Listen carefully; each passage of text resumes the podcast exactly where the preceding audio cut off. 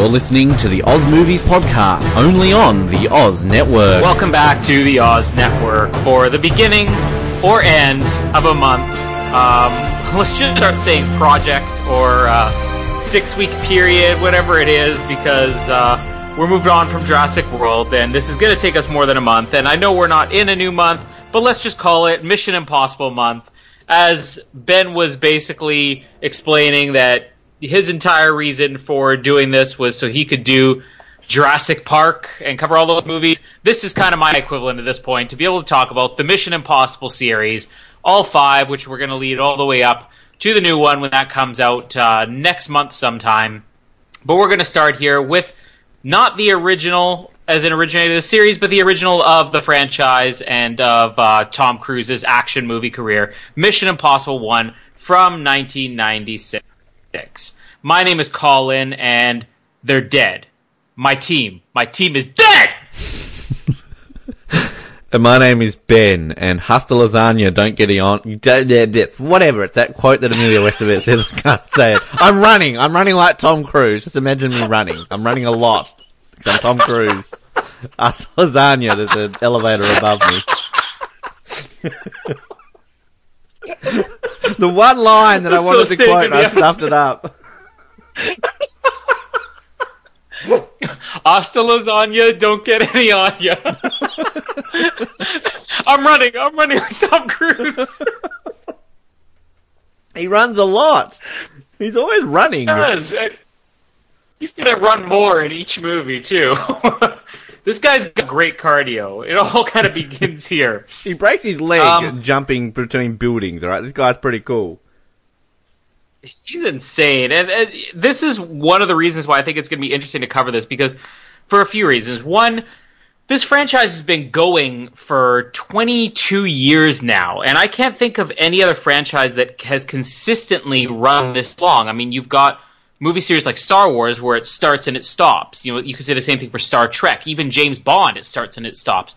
This is one franchise, and even though yeah, Tom Cruise is kind of the only thing that's been in all of them. I mean, you could say Vin Rings, Ving Rhames outside of like Ghost Protocol where he had a cameo, but like everything changes with this series. I mean, you get different directors every time, different crew, different cast. Um, you, have never even had them have the same boss from one movie to the next. So these movies are all so different, but they found a way throughout the first five here to kind of tie it all together. So it still is one franchise, and there's nothing else out there that's been around this long consistently.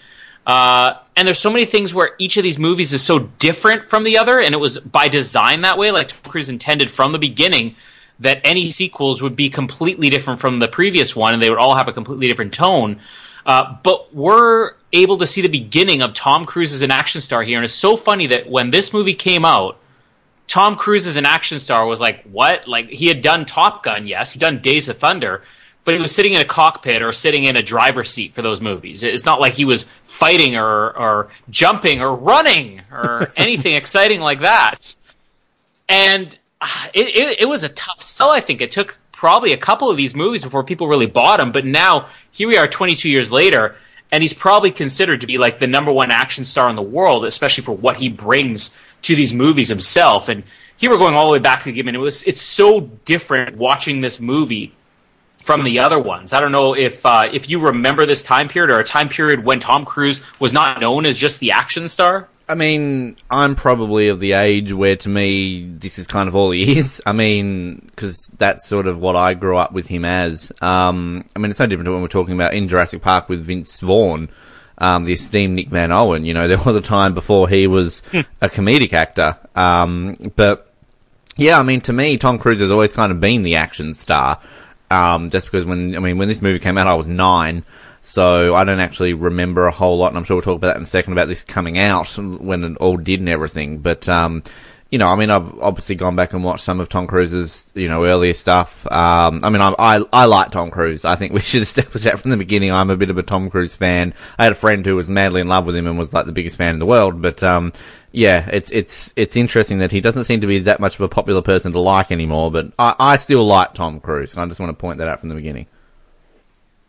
Well, I'll say there's been ups and downs, and I think you know over the last five years, it's definitely become cool to like Tom Cruise again. And you still get those people who are critical of him for stupid reasons. But yeah, and that's the other thing. As we go through the series, we're going to cover periods where it's like Tom Cruise was affecting movies box office. And yet this movies could still make like hundreds of millions of dollars. But you know, once we get up to three, it's going to be really interesting to see just uh, what his fame did. I mean, at the time this came out, I don't think I had that much knowledge. I know I had seen Top Gun maybe a few years before this came out. Uh, I might have seen Days of Thunder on TV. Uh, I was familiar with The Firm and um, uh, you know Far and Away in a couple of the more recent movies where I'm like I had seen the commercials, but I mean he was making not adult films in the way that Jamie wishes that he was making adult films, but he was making. I was like, what? Hang on a minute, I've missed this whole part of Tom Cruise's. No wonder he went to Scientology. oh, we got to watch Magnolia one day. Even just Tom Cruise's scenes in Magnolia, that could be fun. But uh, no, like he was making like movies that your parents would watch. So uh, I don't think I really uh, was a Tom Cruise fan until this came out. Funny enough, just going through a little bit of history here. You know, I you said you were nine when you came, this came out. I was fifteen, and I might have even been the only 15 year old at the time who knew what Mission Impossible was. Because I mean, Mission Impossible goes back 30 years earlier than this movie came out. Like 1960s is when the TV show debuted, and it was on the air for years. Uh, and obviously, I was decades away from being born at the time this show was on the air. But in the 80s, it ran from 88 to 90. There was, uh, I wouldn't call it a reboot. It was like a sequel TV series which had a few of the actors from the original Mission Impossible, and it was a continuation like 20 years later. And I probably had no clue what was going on in the show half the time, but I was kind of a weird kid, like weird seven, eight year old, nine year old kid, in that most of the shows I liked were shows that were probably like I don't know, a, decade older than, uh, uh, at least a typical audience was a decade older than I was. And I didn't understand much about it, but I just remember loving that 80s Mission Impossible show, and most people don't even know it existed. I was able to find some of the episodes uh, years ago, and I rewatched most of it, but I was like a big Mission Impossible fan, so when I saw like the trailer for this the first time, I'm like, it's Mission Impossible, and everybody else is like, is that the one with the theme music? Like nobody knew anything about it. Uh, but I mean, the movie comes out, I think, mostly because of Tom Cruise's star power. It becomes like this huge hit. I remember I wanted to see it. I still wasn't quite at the age where I was going to go to movies myself. Um, but it took maybe a couple of months before I was able to see this, convince my brother to go see it. And we saw it, and even though we had no clue what was going on in half of this movie, there was something we just really liked about it and went back like a week or two later, and we ended up seeing it twice. And then, you know, uh, as soon as it came out on video, I got that, and it's one of these movies, especially if you're younger when it comes out. I mean, I would bet there are, I, I know of middle aged people who saw this movie in 1996, and it took them two or three viewings to really understand everything in the plot. It oh, good. It's not just totally me. Then. I thought I was dumb watching this again. Yes. Thank God. You'll be. I have questions. Be dumb if you don't understand Colin, part two. I have questions. but but no, that was so weird at the time, and again, it's one of these things where I think 1996 was the last year a movie like this could come out and really surprise people because everything kind of changes after this, maybe as a result of this, and doesn't get enough credit for it. But this was such a complicated movie and not what you'd expect from a big blockbuster action movie. And I think that's one of the, the, the reasons that you know there was so much interest in the franchise. But we'll we'll talk about a little bit throughout this. I mean, this movie angered a lot of older people who grew up watching the show, and I think it would be interesting to draw some comparisons later on. But I mean, I, I just remember seeing this, and I don't think I immediately was like absolutely in love with this movie. But it's one of these things that the more I watched, the more I understood with the movie, the more I, I loved it. And I can't even tell you how many times I've seen it. It's one of these movies where, yeah, I took a lot of notes, but they're like one words. I'm like, train, you know, uh, tunnel. like I don't need to keep notes. I mean, I know the movie like backwards and forwards, just like Jurassic Park. Uh, I think this is the second time I've ever seen this movie, and like I remember seeing this uh, when it came out in video. I think Dad and I got it out, you know, on VHS. Because um, I, I, think I may have said this last week, or we've talked about it before. But coming into this, I've only ever seen the first two. I've never seen anything past Mission Impossible Two. So, and I'll discuss my reasons behind the fact that I haven't really gone out of my way to really watch these films. But um, I mean, this was really that period. Like, you know, what nowadays it's all about reboots and sequels and everything along those lines. This was kind of when everything TV was being made into movies, wasn't it? Obviously, we had Lost in Space was it like two years after this? I think they'd made a Brady Bunch movie around about this point, hadn't they? Um, Yeah. God, everything was getting made at that point. But um, I Beverly mean, Hillbillies. Beverly, oh, who who doesn't Leave it to Beaver. remember those classics? Um, they never made an I Dream of Jeannie movie, did they? I know they made a Bewitched one a few years later. Um, Tom Yeah. Cruise connection with Nicole Kidman, but um, yeah, I mean it's it's weird because like again, I sort of don't remember a whole lot around this release except for seeing it in the video store and. I, I mean, my dad and I would sort of get out, you know, your action films, you know, that's what we would do on a Saturday night. And I just don't think that dad and I ever really fell madly into the Mission Impossible films. Like, you know, we'll get to the second one next week, but, um, yeah, so I, I kind of, I don't, I've just never gone out of my way to watch it. I think I watched this when I was little, and I mean, if I don't understand it now, I can't imagine what I thought about it when I was younger. Um, I, I was much more intelligent back then. I'm like, oh yes, he clearly was evil. Um, but I was British when I was a nine year old as well. But, uh, I was so confused in this movie. Like, I'm watching this thinking, oh god, Colin's gonna think I'm dumb. This is probably like the really easy plot. like, he's gonna think you're so stupid. But I'm so glad you started out by saying, oh, people needed to watch this movie multiple times before they understood it. I'm still trying to understand The Matrix like 20 years later, and I've watched that how many times, so it shows my intelligence. You know what's what's good about that though? I mean, yeah, you have these movies where it's really confusing, but that was the intention with this movie because that's the way the TV show is. And I, I said that I, you know, grew up for, at least for that short period, the two years where the '80s series was on the air, loving the '80s series, but. Uh, I've watched the 60, like the original 60 series since then. Um, you know, whenever I got a chance, like, uh, there was, uh, I, I, I can't remember what, what's it called. TV Land, I think it's called. Uh, that's the network in the, the Canadian one's completely different, but like TV Land's the American network that I guess they originally showed like all these classic shows.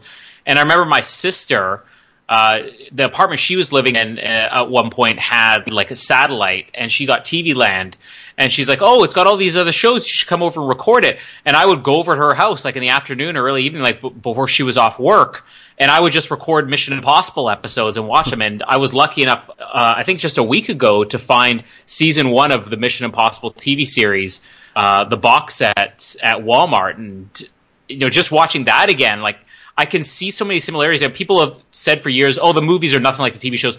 These movies are a lot more like the TV show, especially this first one, a lot more like the TV show than anybody really gives it credit for. Because the TV show is the exact same way. Like you have no clue what they're doing or what's going on into probably the last sixty seconds of an episode, and then it's kind of if you've been paying close enough attention, you piece it all together. Uh, with this movie, they took it to a completely different level, and I kind of rewatched it this time wondering has movies changed enough where we can now expect this, especially out of spy movies? You look at how the James Bond movies, how complex they've gotten. Like you, you look at Skyfall and Spectre compared to Tomorrow Never Dies and The World Is Not Enough, and it's amazing what like 15, 20 years can do. So I wondered, is this something that people would understand more coming out now? And there were parts of this where I'm like, oh yeah, like the style of storytelling has changed enough where people see this coming, whereas at the time they didn't. But there are also something still in this, especially when they start to do the reveals of, you know, is it Phelps or is it Kittridge later on, where I'm like, if you release this movie today and nobody eh, knew anything about this, they'd still probably be lost. And I don't dislike what they do in this movie and what they try and do. I, I like a movie which tries to throw you, you know, a curveball every now and then and, and make it so that you're thinking a lot. I, I like movies like that. Um, so I think it's kind of, it's clever. And I think obviously we're going to be doing a lot of comparisons in the next few weeks between these and, and James Bond, you know, because download 007 now available via iTunes. Um, and I think we've talked you know, a few times on our 007 episodes about Mission Impossible, but I think, I mean, just based on one film, there's obviously a lot of differences in the fact that I think you've always mentioned that these are a lot more spy, a lot more like creep Yeah. around, and it's been a while in the James Bond franchise that I guess we've just had a truer, you know, spy film as opposed to kind of going more for the action side of things. So, um, yeah, I, I like it when you get thrown something like that and you've got to think. And I can definitely see going through this that you know you you watch it a few more times and um, you understand it. But thank God for Wikipedia that I can read the uh, synopsis afterwards. I'm like, oh, okay, I get it now. Sort of, not really, but I pretend to.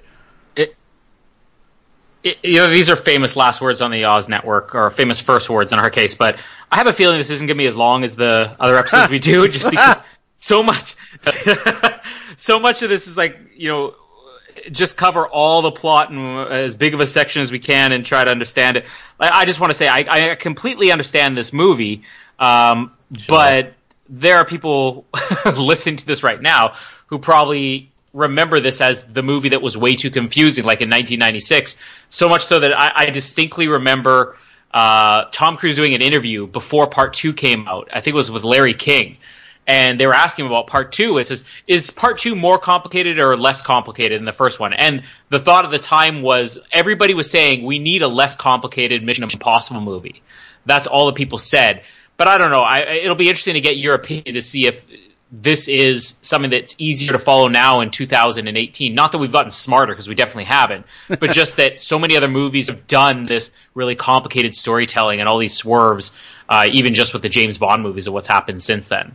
Uh, it'll be interesting when we get to the second one too, because I actually remember a lot of promotion around that just because it was filmed in Australia, so it was a very big deal mm-hmm. here when that came out. But um, yeah, I, I mean, as much as I had not remembered a lot about this film, God, I couldn't tell you anything about Mission Impossible 2 except there's some rocks, I think there's some sunglasses, there's a motorbike, Thandie Newton's in it. That's about it. Um, so. and it's a song by Limp right which I actually kind of like. So yeah, there you go. yeah. Uh, let's start with the movie here. So, the first thing that, that this pre-title scene, which is incredibly short compared to what we're used to now, even with the other Mission Impossible movies. I think every Mission Impossible movie has had pre-title scene, with the exception of three, um, if I'm remembering right. I'm trying to think of what Ghost Protocols was, but I know all the other ones do.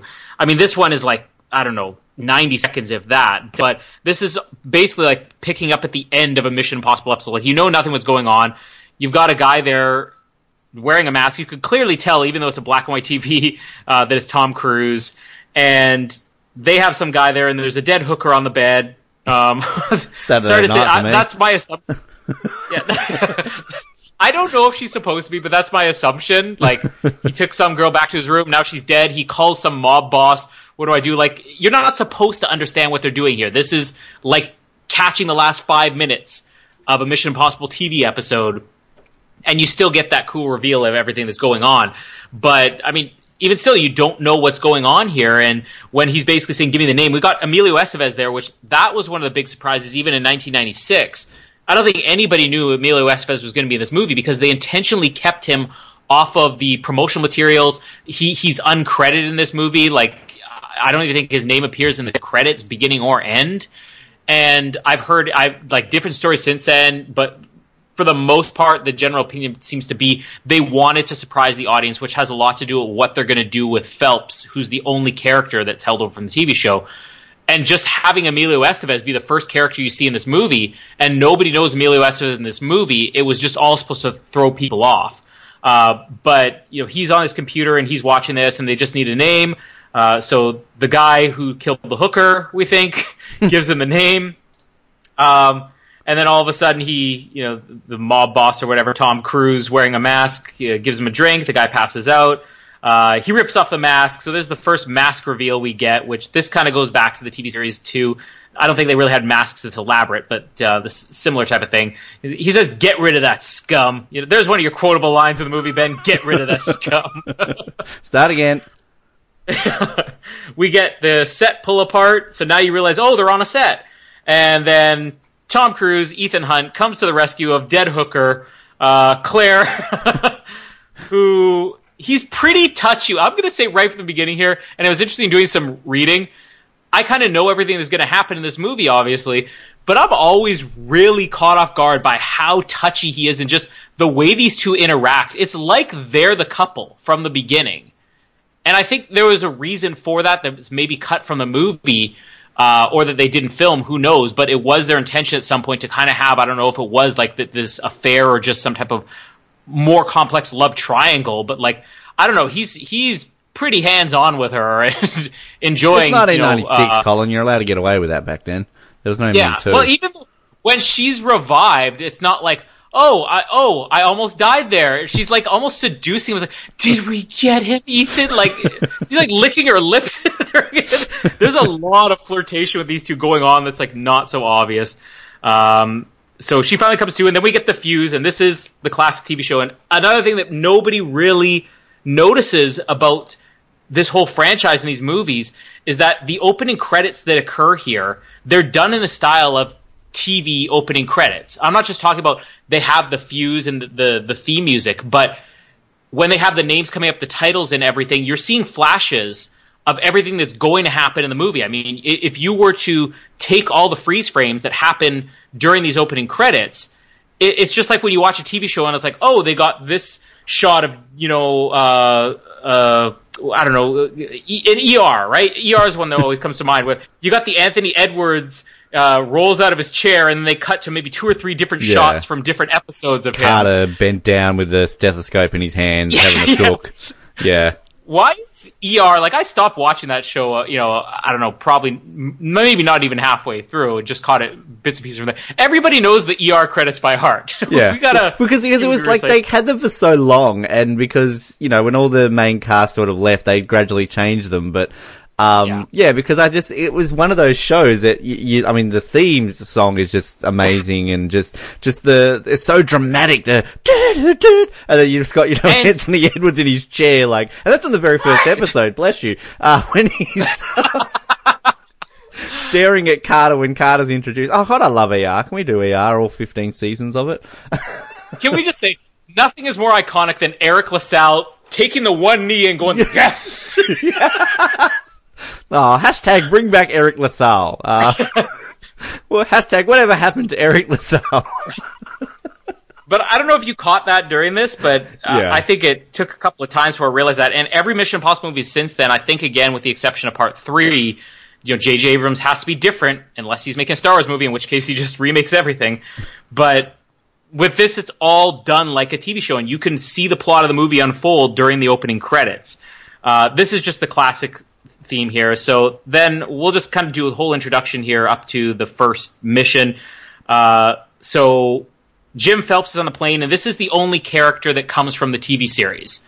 And I'll mention maybe a little bit later, maybe once Phelps dies, I'll remember to talk about. Spoiler. You know, and that was the one thing about this movie that was spoiled for me before I saw it too. So the only thing that didn't confuse me, but um, this is the main character from the TV show. Now he he came in in either the second or I don't know if it was the beginning of the second season or the halfway through the second season of like the '60s show.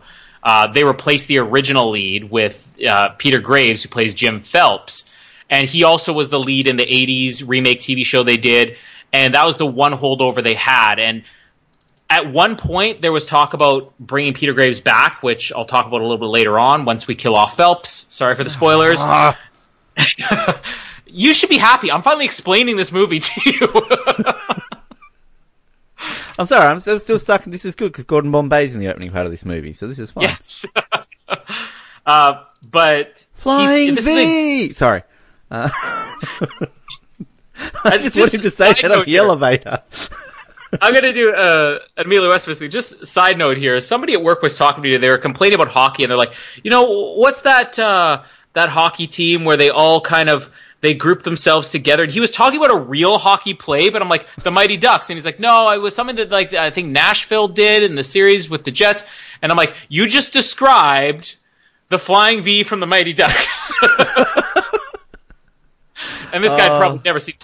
Well, I think I think anybody out there, when we eventually do the Mighty Ducks, we'll talk about it more. But there's some great articles out there from hockey like experts who basically analyze the crap out of it, saying like the flying V's illegal. like, it's the most easily defended move in all of hockey. How dumb are the Hawks?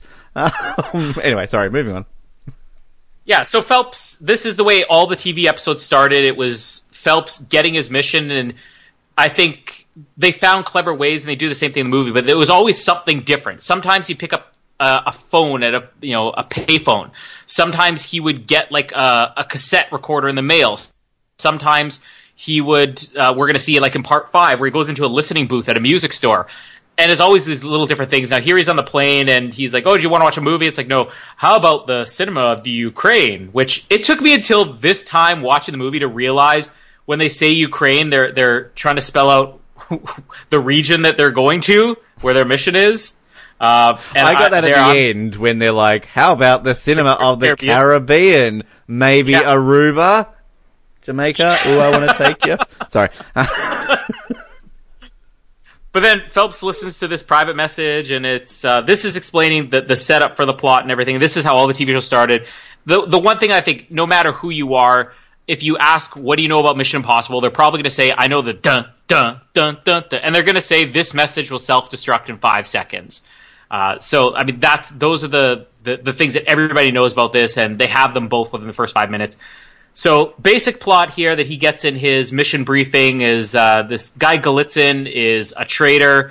Uh, he's trying to steal the NOC list, which uh, took me several viewings of this movie, especially as a teenager, to really get what the significant what is the NOC list non-official covers. This is basically all their undercover agents and what their like what their identities are. So this would be if you know uh, the the NOC list for Prague said Ethan Hunt, Senator Walzer, or something like that. I mean, but this would be spoiling all the agents out there. It's basically Skyfall's plot is what what this movie is doing here. You know, well before Skyfall. I was gonna the other way around, really, isn't it? but it's like Sky, Skyfall's Yes. Mission Impossible This- plot. This totally ripped off Skyfall. oh God, 16 years they just ripped off Skyfall Mission Impossible. It's, You know, it's- I know it was 16 years earlier, but still, they just completely ripped off Skyfall. Um, but the other thing that's a little bit different here is that the fact the team's already put together for him, so they introduce all the team, and then uh, uh, he basically, you know, gets his mission, and then we immediately cut to him meeting the team. And one of the things that this movie doesn't get enough credit for is like the chemistry the cast has, especially for these members of the team, the ones that are basically killed off half an hour into the movie. These people all, it feels like a workplace and they all have their own little rapport and everything. Like in this scene where Phelps is going over the briefing and is like, "Do we have any question?" And Ethan's like, "You know, can we get a cappuccino machine? I don't know what you call this crap." And uh, Claire's like, "Oh, I made that coffee," and he's like, "It's better than the sludge you made us in that barn in Prague or wherever." And Jim's like, "Don't insult my wife's coffee." It's just there's so much personality going on with all these characters, and maybe because they're killed off so soon, I mean, you don't really uh, notice it that quickly. But uh, we get some uh, introductions here to all the different characters. We get uh, Jack, that's Emilio Estevez, who's constantly flirting with Kristin Scott Thomas. So there's a lot of like I don't know sexual harassment in the workplace here. Not just Between- again, not just for him. There's some sexual harassment against him too. Talking about his ass later on. Come on. Yeah, exactly. This is a very loose uh, CIA here. Uh, but uh, a couple of little setups for the gadgets and everything. Um, we have the the senator on TV that Ethan's going to impersonate. Uh, we get the gum, which is going to be very important twice in this movie. You know, the red and the green. Mash them together, and it'll have five seconds, then it'll blow up. And I love how he, that's where he says the hasta lasagna, don't get any on you. And Tom Cruise is sort of looking at it, and Emilio Estevez almost dead serious goes, just don't chew it. As if this has been a problem with Ethan before. uh, we'll cut it there before we get to the, the mission part itself, which really needs to be its own section. But, uh, yeah, so much development with the characters, which I think is one of the reasons why it's effective that they all get killed off because it doesn't feel like these are disposable characters. And we can look back on this now and be like, oh yeah, I mean that's Kristin Scott Thomas in there. But at the time this movie came out, I mean she done what four weddings and a funeral and a supporting role. I mean this is pre English Patient. This is pre you know, everything else that she ever did. Uh, so I mean it's not like you saw her and you're like, there's a big star there. But I think, at least personally, they do such a good job with these early scenes, just making these characters feel like they're going to be around for the long haul. So it's a total surprise in like 20 minutes what's going to happen. I always like movies when you kind of have actors that, but you know, two actors that you like and they're kind of known for other roles and you just imagine them interacting. So he's Gordon Bombay just, you know, interacting with Ethan Hunt, I guess. it's like I watched, uh, Mrs. Doubtfire the other day and it's kind of like, oh, there's Robin Williams with James Bond. Like, you know, that's just, uh, something that happens. Um, I love like the theme for this is just amazing. Like as you said, everyone knows the Mission Impossible theme. It's so it's very spy. Um, you know, because the TV show came out after Doctor No, right? So like this doesn't predate Yeah. James Bond. So Right. because I think we talked about that a bit, didn't we? About the '60s kind of had this big spy, you know, TV show influx around then. So. Um, but I, I do, um, like the opening, you're talking about Emilio Estevez. I remember the one thing I remember watching this as a kid, well, one of the main things, is straight away, like, oh my god, that's, that's Emilio Estevez, that's Gordon Bombay. And then I remember Hmm. waiting around for the credits to see his name in the credits.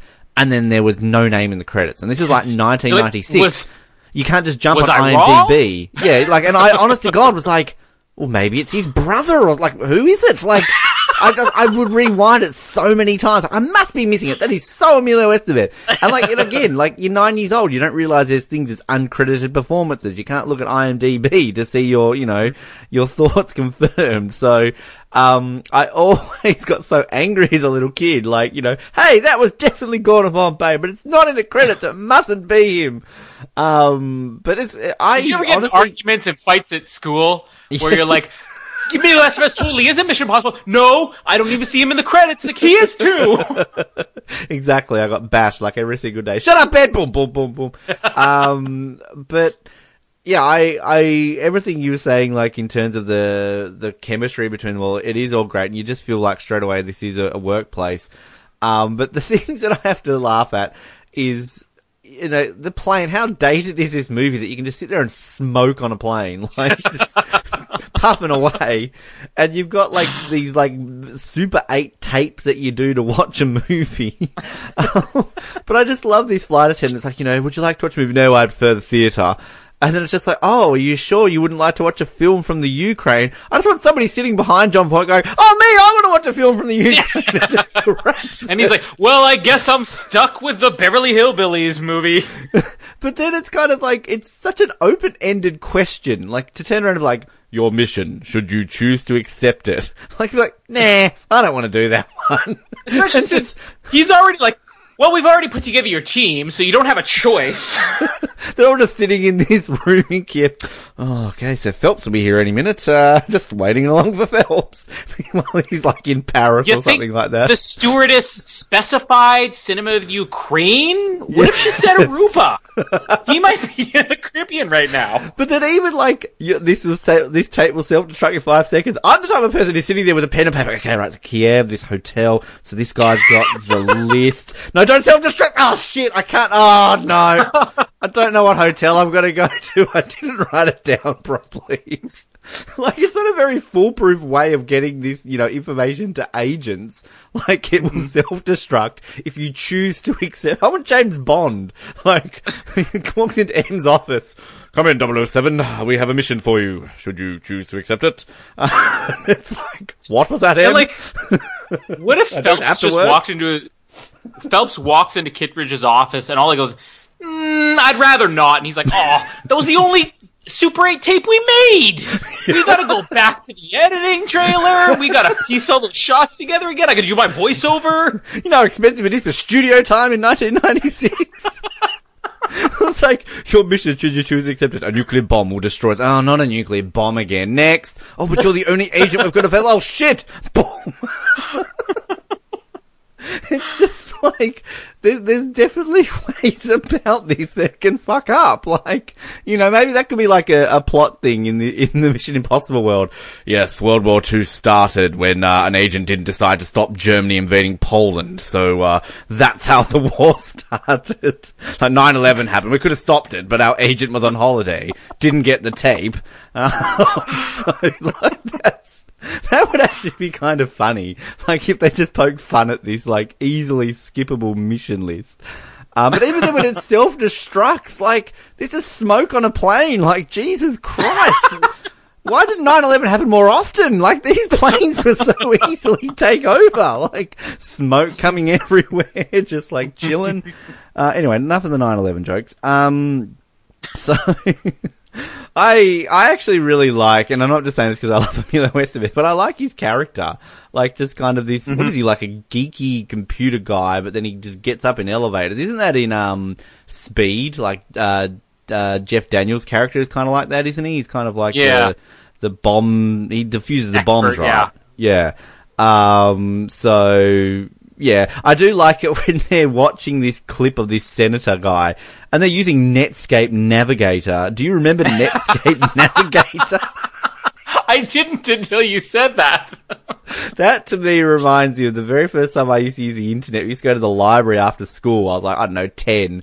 And the only browser option you had was Netscape Navigate. Oh, the good old late 90s. Oh, I love it. Um, but yeah, I think I've gone over everything that I was going to say about it. I'm still sort of understanding the movie at this point. Uh, well, it doesn't get easier in the next sequence because you really have to pay attention to that mission briefing about he's going to steal the NOC list or whatever. But this is also just exactly the way that the TV show would go. They'd be given their mission. I mean, I was even watching a couple episodes this week just so I was going to bed, and they would start their mission and all of a sudden they're they're playing characters or in disguises and I'm like so this guy's trying to get into the bank vault but why did he need to get in the bank vault? I'm like oh this general guy here was he trying to start a coup? Is this about something like you you can't really even recall because it goes by so quickly and then you have to sort of follow it throughout the course of the mission to sort of understand it. But just this huge let's throw you right into this huge reception or whatever. We have barely even had a setup. And, and again, when I say like, oh, we're not given this information, I think that's a good thing in this movie. I mean, nothing's really spelled out for you.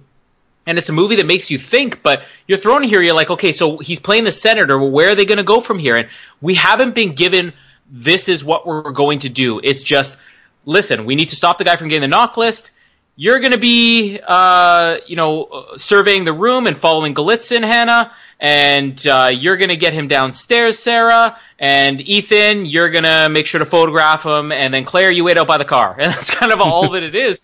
But it's not until you see it you start to get, well, what's the purpose of these roles? Like they intentionally, there's a lot of information that's intentionally left out of this movie that's effective later on.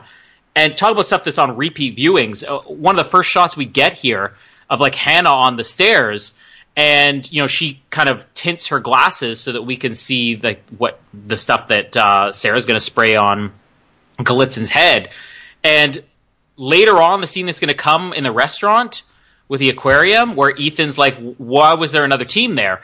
When you watch this, it's so clear to you, but there is no way anybody picks up on this the first time. Just the little shot of this waiter or whatever behind Hannah just sort of looking at her as she reaches for her glasses. And you can start to see that pop up with the drunks later on too. Like that's one of the things that if you rewatch this movie, you'd be like, ah, I totally see that now. Hmm. Uh, but when Ethan comes in, I just love where where the guy that's greeting him, who's obviously you know not part of this mission, he's somebody official there at the, this. I I don't know. Is this supposed to be like the Prague embassy or something? I, I never Uh, quite didn't they say it's the U? Is it the? Um, they said it's some embassy, some sort of embassy in Prague. The the. And there's a uh, the reason American why embassy. this- It's the American embassy. Apparently, there we go. I'm just reading. it. Yeah.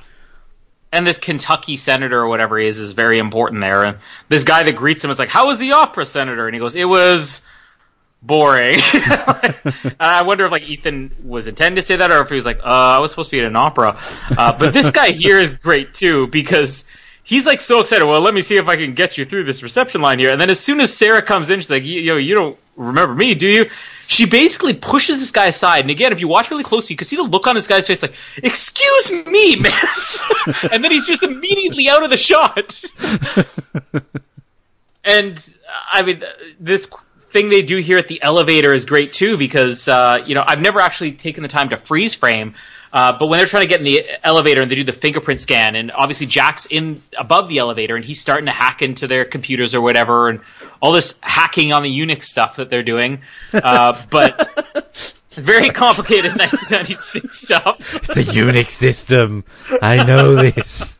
Clever, Jack. Uh, but um, it starts scanning through uh, all these faces, like the computer showing you this person, this person, and all of their, I guess, photo IDs. The very first one I saw is Peter Graves, who played Jim Phelps in the original Mission Impossible. And then you scan through a few more of them, and you can see some other cast members from the Mission Impossible TV show whose pictures come up on that monitor there, which.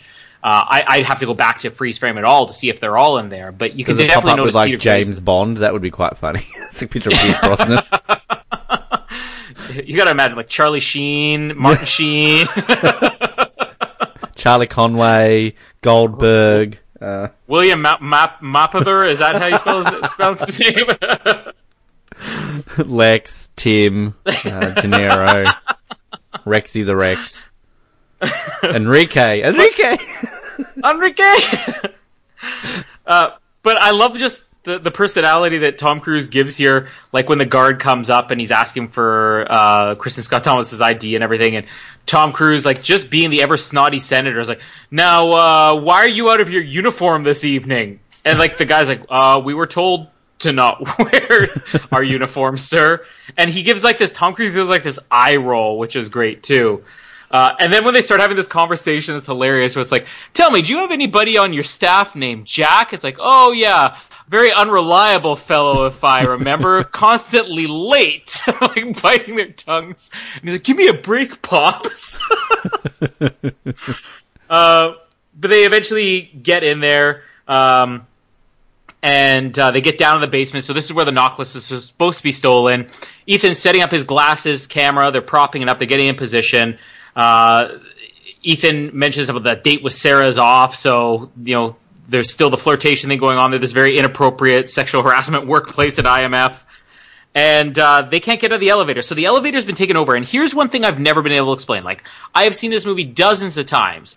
I have never been able to figure out why Jack's like, I can't get the elevator doors open. And then Jim's like, Ethan, I'm opening the elevator doors. I'm like, when did Jim get control? Hmm. And why is nobody questioning this? It's, it's something And I if he can do it, why why is Jack even in the elevator shaft? Yeah. Jon Voight can just Yeah, do exactly. I, I just I've never been able to explain that. Uh, so they end up taking their exit here. Uh, Ethan goes out, and of course, because this is a workplace full of sexual harassment and lots of sex, Ethan and Sarah basically start having sex on the street as a cover. Not that far, but they're We've definitely very there. touchy. Yeah. what, having sex on the street with Tom Cruise? Yeah, I mean, you haven't. I mean, Tom Cruise just comes up. Oh, come on, Ben, let's just have sex. All right, Tom. All right. I your thought those sex. rumors were true. It's not Kevin Spacey, but I mean, you know. Um, but yeah, like he's getting very touchy. She's getting very touchy with him. But this is all part of the cover. It's just it's done so subtly that I'm always fascinated by that. That it's like this is probably just the way these. I mean, when you read up on real spies, this is what they are. And you know, the, one my f- I was just going to really quickly interrupt you and be rude, but like, can, can, can CIA agents or IMF agents like claim sexual harassment? Like, could she like in five years' time just be like, Oh, no. he took advantage of me"? It's like, dude, you're undercover. It doesn't matter. I didn't ask for it. Sorry, that's yeah. I mean, this is. Uh, like one of the best shows uh, on television that's now off, The Americans, which hopefully you'll hear an episode with me and Noah very soon talking about the Americans season finale. But that show, especially the last season, is so much about people like spies. Basically, their entire job is just have a lot of sex and use sex to get what you want out of people. And you can kind of see that very subtly in this PG movie here, with the way that they're touchy with each other, the way that, that you know they are with other people, with the way that Ethan is later on with uh, you know a certain villain in this movie. That this is just the way spies are. So I don't know if that was intentional. It's just, it's something that is going on a lot in this movie. Um, there's control that's lost with the elevator. So here we get Jack's death, and this was the big surprise. Uh, if you had no idea that Emilio Estevez was in this movie going in, you may have just been like, "Well, I must not have read the poster or looked at the trailers."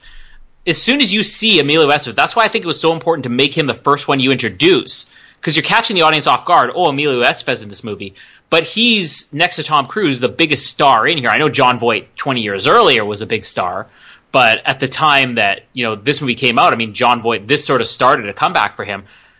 People recognize Emilio Estevez, and for him to be the first one killed off in this movie 20 minutes in, that's I think what the big shock is here. Uh, plus, it's a pretty gruesome death too. I mean, this is this is up there with you know uh, probably the most gruesome deaths in the series. This is like a Jurassic Park level death too. Uh, Phelps gets up and leaves. There's a weird shot of him knocking over his chair where he stops and he turns around, which I never quite understood that. Uh, when Ethan's outside, you see the drunks come out, and, and again, there's moments that you're going to notice later on where they're holding their ears, but you only notice it on repeat viewings as well. Uh, Ethan uh, wants to go after the list because Golitsyn's out there now. Phelps is like, I'm being followed. I'm on the bridge. Abort the mission. Ethan refuses to abort. So he's trying to go after Golitsyn, but then there's a gunshot, and on their Dick Tracy watch cam, he looks down and he sees blood all over Jim's hands and rushes up to the bridge. And this is where Tom Cruise is running, running, really fast running, all the way up to the bridge. And he goes over, and as soon as he sees that like Jim is dead, that's when he calls abort. It's too late though because Sarah, Kristin Scott Thomas, uh, at this point probably one of the other fairly recognizable actors in the movie, although not famous, goes off screen to follow Golitsyn.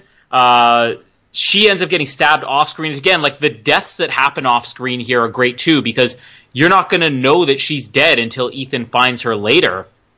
And you're seeing everybody else killed one by one. And we got the car bomb going off here. So you're assuming Hannah and Claire are dead at this point.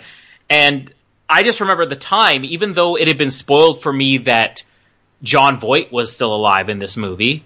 And if you watch the trailers, you can see like, okay, this this Claire character, she seems to be in a lot of shots in the trailer that I haven't seen yet in the movie. Uh, you can kind of guess, but I mean, I just remember being like, well, they just killed the entire team. Like, where does this movie even go from here? Um, and Ethan quickly goes over to the payphone, and there's uh, once we get to, I think it's Ghost Protocol. There's a cool little code thing that he does here on the phone that they bring back, like you know, five movies or four movies later. Uh, his his code that he has to give to get in, and he's eventually talking to Kittridge. And the big surprise here is when he's saying like, "My team is dead," very dramatically, as only Tom Cruise can. Uh, he goes, "All right, maybe at this restaurant in one hour." He goes, "You're in Prague?" Like just all surprised. And he's like, "One hour," and that's the first thing that's I think done very cleverly to put you on the scent of Kittridge being the villain instead of Phelps. We're going to find out later on. Uh, so I mean that whole mission there. This is a Mission Impossible episode, but then killing the team off. I mean, well, I'll let you kind of cover this first, but I'll talk a little bit more about like why this was so significant when the movie came out. Um, I mean, yeah, as I said to you, I remember so much Emilio Estevez getting killed in an elevator. Um, but I don't get why he doesn't move. Like there's these weird spike things, which there's like big gaps in between them. He just kind of looks up and goes, "Oh, I'm about to get stabbed in the eye." Um, so poor old Gordon Bombay's dead. Um, they won't be coming back to fight Iceland. Was that the same year? Mighty Ducks two, I think that was 1996, wasn't it? So no, that was 94. Was it 94? Oh, yeah, okay. uh, three. Yeah, I think three was 96. Oh, no wonder he couldn't coach uh, Eden Hall. Uh, he was he was in an elevator getting stabbed to death. Um, yeah, you just don't see all this coming. I think that's like really great, as you were saying, and just kind of that one by one they're all getting killed. And I, I forgot that they all get killed. I just thought it was only Emilio Estevez who gets killed. Um, but it's kind of I it, it, the way there's some weird editing in this film. The way they kind of just like will do a fade into the next scene. I don't know if you noticed that. Like it's just I don't know if that was trying to keep in the TV style film or this is just what we had in this type of movie in the nineties. It's just these weird sort of fade transition scenes in some of them. But um, yeah, I, I have to go back and watch the the drunks touching their ears and things like that. Um, and the weird stabbing, which that knife, I don't understand how Jean Reno gets that back later on, but, um, I like it when he goes to the payphone and he puts that thing over the speaker. Um, just, you know, very technologically mm. advanced. None of that's dated in this film at all, is it? The technology. that's, that's one thing. This film doesn't really feel that old, but I mean, when you see the technology, it definitely does. It's another thing that I think this movie belonged in 1996 because I tried to think about other movies after this that use computers and stuff like that. And I don't know. I feel like once you got to '97, it got a little bit more polished. Uh, this, I think, maybe stands out a little bit more in that they used real technology. Movies prior to this, when you saw computers, it was very over the top and cartoony and you still were at the point where most people didn't have computers in their house. So you look at the movie Hackers that came out the year prior to this, which I think I've already mentioned on an episode. I absolutely hate that movie and one of the reasons is because they're presenting these teenagers hacking computers, and the graphics on there looks like animation. Like it, it, no computer would ever look like that, but people didn't have computers at the time. And one interesting thing I found just researching for this uh, episode was that uh, you know they're using Apple laptops in this movie, and that came as a result of a real deal that they struck with Apple. Apple, who was like bottom of the barrel, like you know, down the drain, flushed the, the company down the toilet. At this point, it was dead. They paired up with Mission Impossible as a way to kind of get the brand out there to revive it. So I think as a result of that, they're using real computers, and it maybe looks more dated because of that. Because if we look at like movies that follow this, like Face Off, even we covered last year. Granted, that movie's supposed to be a little bit sci-fi, but I mean, the computers in that don't look like 1996 or 1997 computers. And when we get to Mission Impossible 2, it still kind of looked realistic, but again, almost a little bit more futuristic. This may be the only time we ever saw realistic 1990s computers in a 1990s movie. And I mean, look, let's be honest. Even if you grew up in the '90s and remember the computers, they weren't realistic in real life. They were just like giant bricks mm. that, like, you connected yeah. through to AOL and uh, you've got mail and Netscape Navigator. Uh, which God, it, does that still exist? Can you actually still get? I'm going to Google that shit. I want Netscape Navigator back. Hashtag bring back Netscape Navigator. Apparently, it's a, a thing. Is it? Um, Oh, it's a discontinued property proprietary web browser. Oh, hashtag rip Netscape Navigator. Oh. uh, one thing, just to cover the whole team dying here, that I think is interesting. Now, as I said, none of these characters were from the TV show other than Jim Phelps, but I think this was the big deal. It wasn't just killing killing all the team off. That's a nice surprise where you just don't see it coming. Killing Jim Phelps off. This is what was controversial at the time, and it's interesting if you look at the reviews for this, which we'll get into later on, this movie didn't have great reviews. And I remember even at the time it came out, like I said, I didn't get to see it right away. I had to kind of wait till somebody would go with me. I remember just the general feedback. People were like, "Oh yeah, it was a pretty good movie," and then other people would be like, "Ah, the movie wasn't so great." But definitely, people like older people, I remember, were always talking about, "Oh, they totally disrespected the TV show." When really, if you look at these movies, I mean, this is the closest we've ever gotten to the TV show, and it's probably arguably the best TV show adaptation. You mentioned the other ones we had at the time. I mean, let's go even further after that. I mean, what are we going to compare this to? Starsky and Hutch? I mean, are there other TV show adaptations out there that really treated it with this much respect and, and were this intelligent and really recaptured what it had. I mean, I can't think of any out there. It's just amazing that there was so much anger, which really just came down to Phelps. Uh, and I mentioned how Peter Graves, at one point, they wanted him to be in this.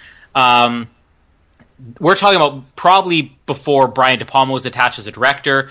Maybe Tom Cruise was on the project, maybe he wasn't. But uh, I know at one point they were talking about making this with all of the team members. So you would have had you know Jim Phelps and then the other characters that still existed from either the 60s or 80s TV show, those would have been the characters that killed off. But Tom Cruise, who's the new guy in the movie, would be the one that survives.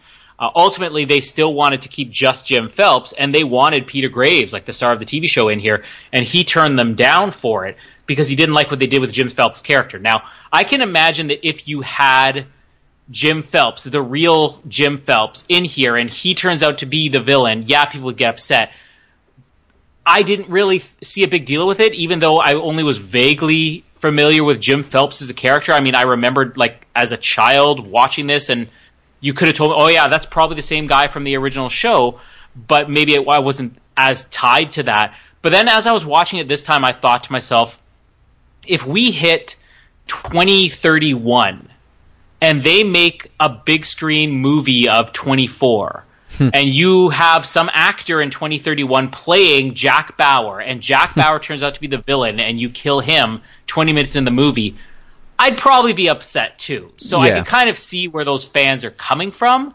But I think just personally, because you took a different actor, because you took Jon Voight in this, you don't tie it as being canon from the TV show, even though I think the movie in some ways was intended to be canon with the TV show. Having a different actor makes it more acceptable, I think. I think that a lot of it depends on the TV show remake. Like, I mean, I think a lot of these ones where they're remaking stuff from the '60s. I mean, to me, I just you see it all as a completely different canon. I mean, I think sometimes it's just hard to connect them. I mean, you're saying like a, a film that kind of did it well. I mean, it's I never watched Charlie's Angels as a TV show, but the mo- the first movie at least was pretty well received and pretty well accepted as you know a, a good you know retake of the um the TV series. Then the sequel came along and that was rubbish. But um you know, I think that's the one that I was just thinking off the top of my head. I mean, I know you and I both like Lost in Space, but that wasn't very well received when that was released. Um, so yeah, I mean, I, I definitely see the comparison. I mean, and let's be honest, if they recast Jack Bauer as anyone but Kiefer Sutherland, that enough for me is enough to invade the US or whichever country makes 24. like, I'll be Prime Minister by then, won't I? I can just invade. Why are you invading the US, Mr. Prime Minister? Because they remade 24 without Jack Bauer. Well, they did, but it was a different actor. It was Justin Bieber playing Jack. Okay, fair enough. That's enough for war. Keeping it Canadian. exactly. Um, but yeah, I mean, I look. Uh, somebody's never seen the TV show for this. It, it absolutely had no bearing on my knowledge on this. I mean, one that I kind of thought was because The Fugitive was a TV series, wasn't it? So of course that Yeah. came out about three years before this.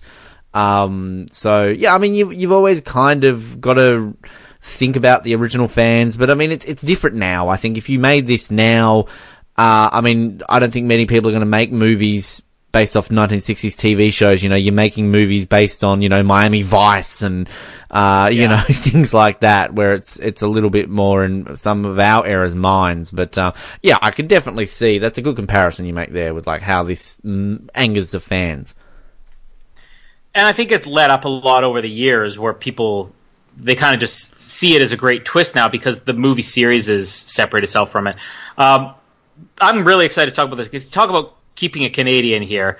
We're about to be introduced to the villain who actually turns out to not be the villain of the movie, uh, and a great Canadian actor here. So Kittridge is introduced in the restaurant scene here, played by Henry Czerny, who uh, I think most people would recognize him either from Mission Impossible or Clear and Present Danger, which I'd love to cover the Jack Ryan movies too one day. Uh, but he's one of these Canadian actors that, like anybody who's watched TV or even TV movies in Canada, has probably seen him pop up in a million things. I, I just can't get over how good he is in this movie, and I'm not just saying this because he's Canadian. Like I remember being surprised. Probably by the time Mission Impossible three came out, and I look on IMDb, I'm like, oh, this Kid Bless Ridge you. was, Can- woo, Even Colin's just like, woo! we get a sneeze count on these episodes. I think we do. We need the sneeze count. Jamie's been quiet this episode. Uh, but I just remember being surprised, you know, almost ten years after this movie came out, realizing he was Canadian. I, I just think that Kittridge is amazing in this movie. I love him as a character. I love Henry Czerny as an actor. I, I love this scene here. I, I'm only going to cover a couple of scenes here just because I think this restaurant one is so great. Again, giving so much plot. Uh, the first thing I just want to say that's really hilarious is this restaurant, which is all built around this massive aquarium. Did you catch the name of the restaurant? Um, Aquarium or something, wasn't it? No? Aquarium. Oh, which I don't. Maybe that is the real word, like the real Czech word for um, you know aquarium. But to me, it's almost like if you're trying to impersonate a language, it's like what's aquarium in this language? It would be aquarium. You know, it sounds too obvious to be aquarium. Uh, but I mean, the restaurant looks fantastic, and I mean, this stunt that's going to come up is not really. It's, it's not really. It is Czech. Sorry, it is Czech for aquarium. I've just done Is the translation. There we go. So Aquarium. this isn't this isn't like uh, ethnically um, ethnically uh, uh, what would the word be um, inconsiderate here. yeah. Um, but I don't know. It- It's a nice aquarium. it looks beautiful on screen. But Come to there's my so much. aquarium. You can see the fishies. Um, I- love the way that the back and forth goes for these characters here because again, these are two spies and they play it like two spies. The way that Ethan is at first like he's so depressed and uh, Kittridge is very sympathetic. Like he even's like, "I'm so so sorry for your loss. I know how much Jim meant to you uh, personally and professionally."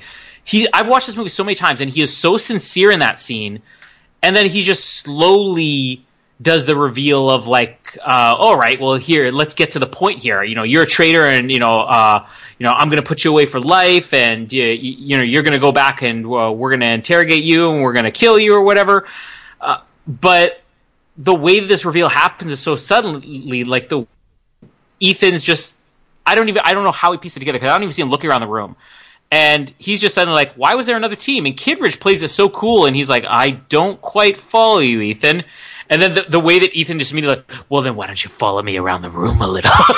the camera angles, which is very like 1960s, and it stays angled for like the rest of the back and forth scene between them.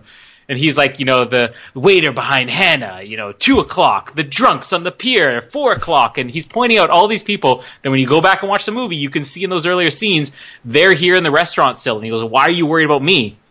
Kittridge starts to lay out that you know, there have been leaks in IMF and there's a mole. And there's this great arrogance with Kittridge that comes out here, uh, where, especially when they start talking about, you know, an arms dealer named Max, and he's almost like playing Ethan, like, I'm not 100% sure if you're the guy yet. And then as soon as Ethan says, the arms dealer, Kittridge is like, yeah, that's right. Okay, it's like, now I got you. And it's just, it's so combative in this arrogant, cocky way between these two guys. And yeah, uh, eventually he, you know, uh, starts to lose it with him, and we get the gum that comes back here, which is great. Uh, the red light, green light, we toss it across the room, and then this stunt here, which has never really been properly recognized as a great Mission Impossible stunt. People usually look at like the train stunt later on or, or the Black Vault scene, but this was like the original crazy stunt, and to blow up this aquarium, I mean, it basically there's a great featurette you can watch on the DVD or the Blu-ray this was like one shot, and they needed to do it all in one take. And it was one of these things where like, if you don't run quickly enough when this aquarium blows, the water's just going to wash the water and the glass is just going to wash you away. And Tom Cruise had to do this one for real. And what you see of this do, doing slow mo, none of it CGI. I mean, they actually blew a giant aquarium and had all the windows blown out of the restaurant and the water rushing. And it was one take exactly as you saw, which just looks incredible. Uh, one other thing I just uh, like in the scene, the way the, the, they set it up here with the family debt. He's already mentioning about you know the money in your parents' bank account when he says, you know, I could tell you're very upset. This was like the trailer moment. It's like, Kittridge, you've never seen me very upset. Again, the cameras are getting more and more angled here. Uh, I do have a question though, as to they wanted to set up this thing to steal the NOC list. And I don't know if this is something that confused you or if this is just me picking the movie apart. I kind of have a theory on this.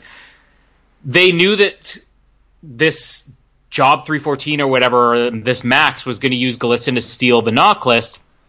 Um, the only way to do this was to do this whole mole hunt, but the only team they assigned to it was Phelps' team.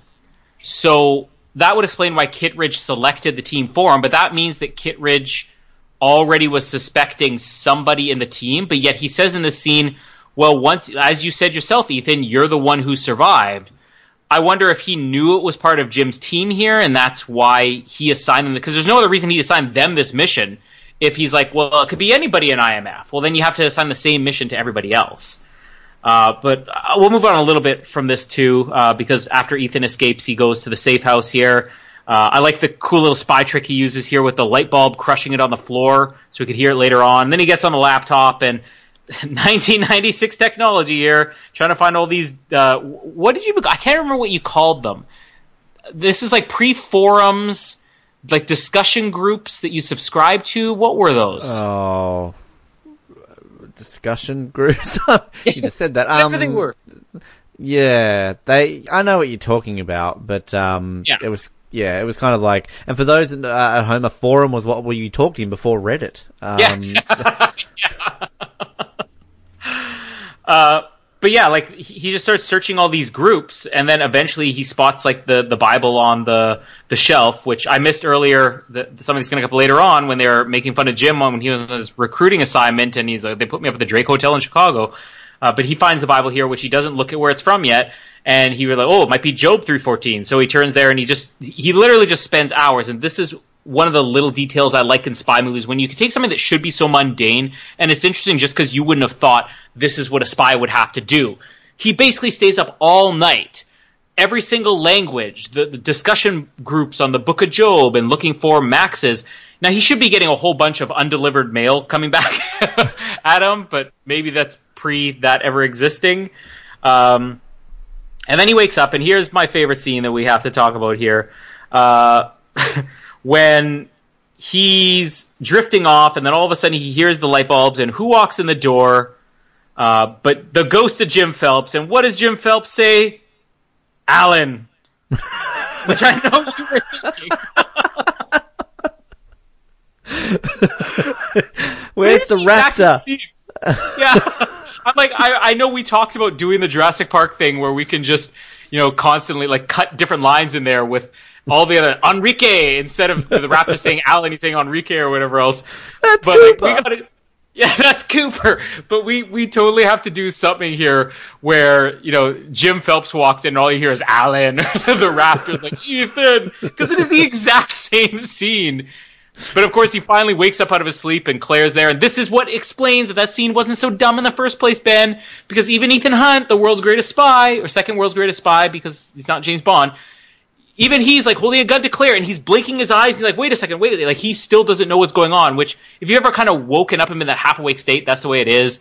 Claire's freaking out. She's like, oh, 400, 4 o'clock, 430, 4, oh, 4, 100. She's just over and over again repeating the same thing. He feels her up here again. and even as, maybe it was because I was a teenager at the time, but uh, even uh, at a young age, you visibly notice as he's like patting her down that he pauses a little bit longer underneath her breasts when he's checking her for a weapon.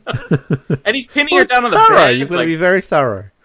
yeah, you do, uh, especially when it comes to your boss's wife. Apparently, um, there's a brief scene here when he's talking to her, and uh, you know he's saying, "This is what's happened. I'm being set up," and she's like, "Oh, I'll go to Kittridge and I'll tell him that it's a mistake." And he's like, "If you're if you're not dead too, he's going to assume that you're with me." They finally get the reply from Amax at a discussion group, freeform discussion group. Uh, who sends a signal and they're going to meet. So we'll stop there before we get to the meeting with Max because even that scene alone, that that one, just like Kid scene, so much more to talk about in that one.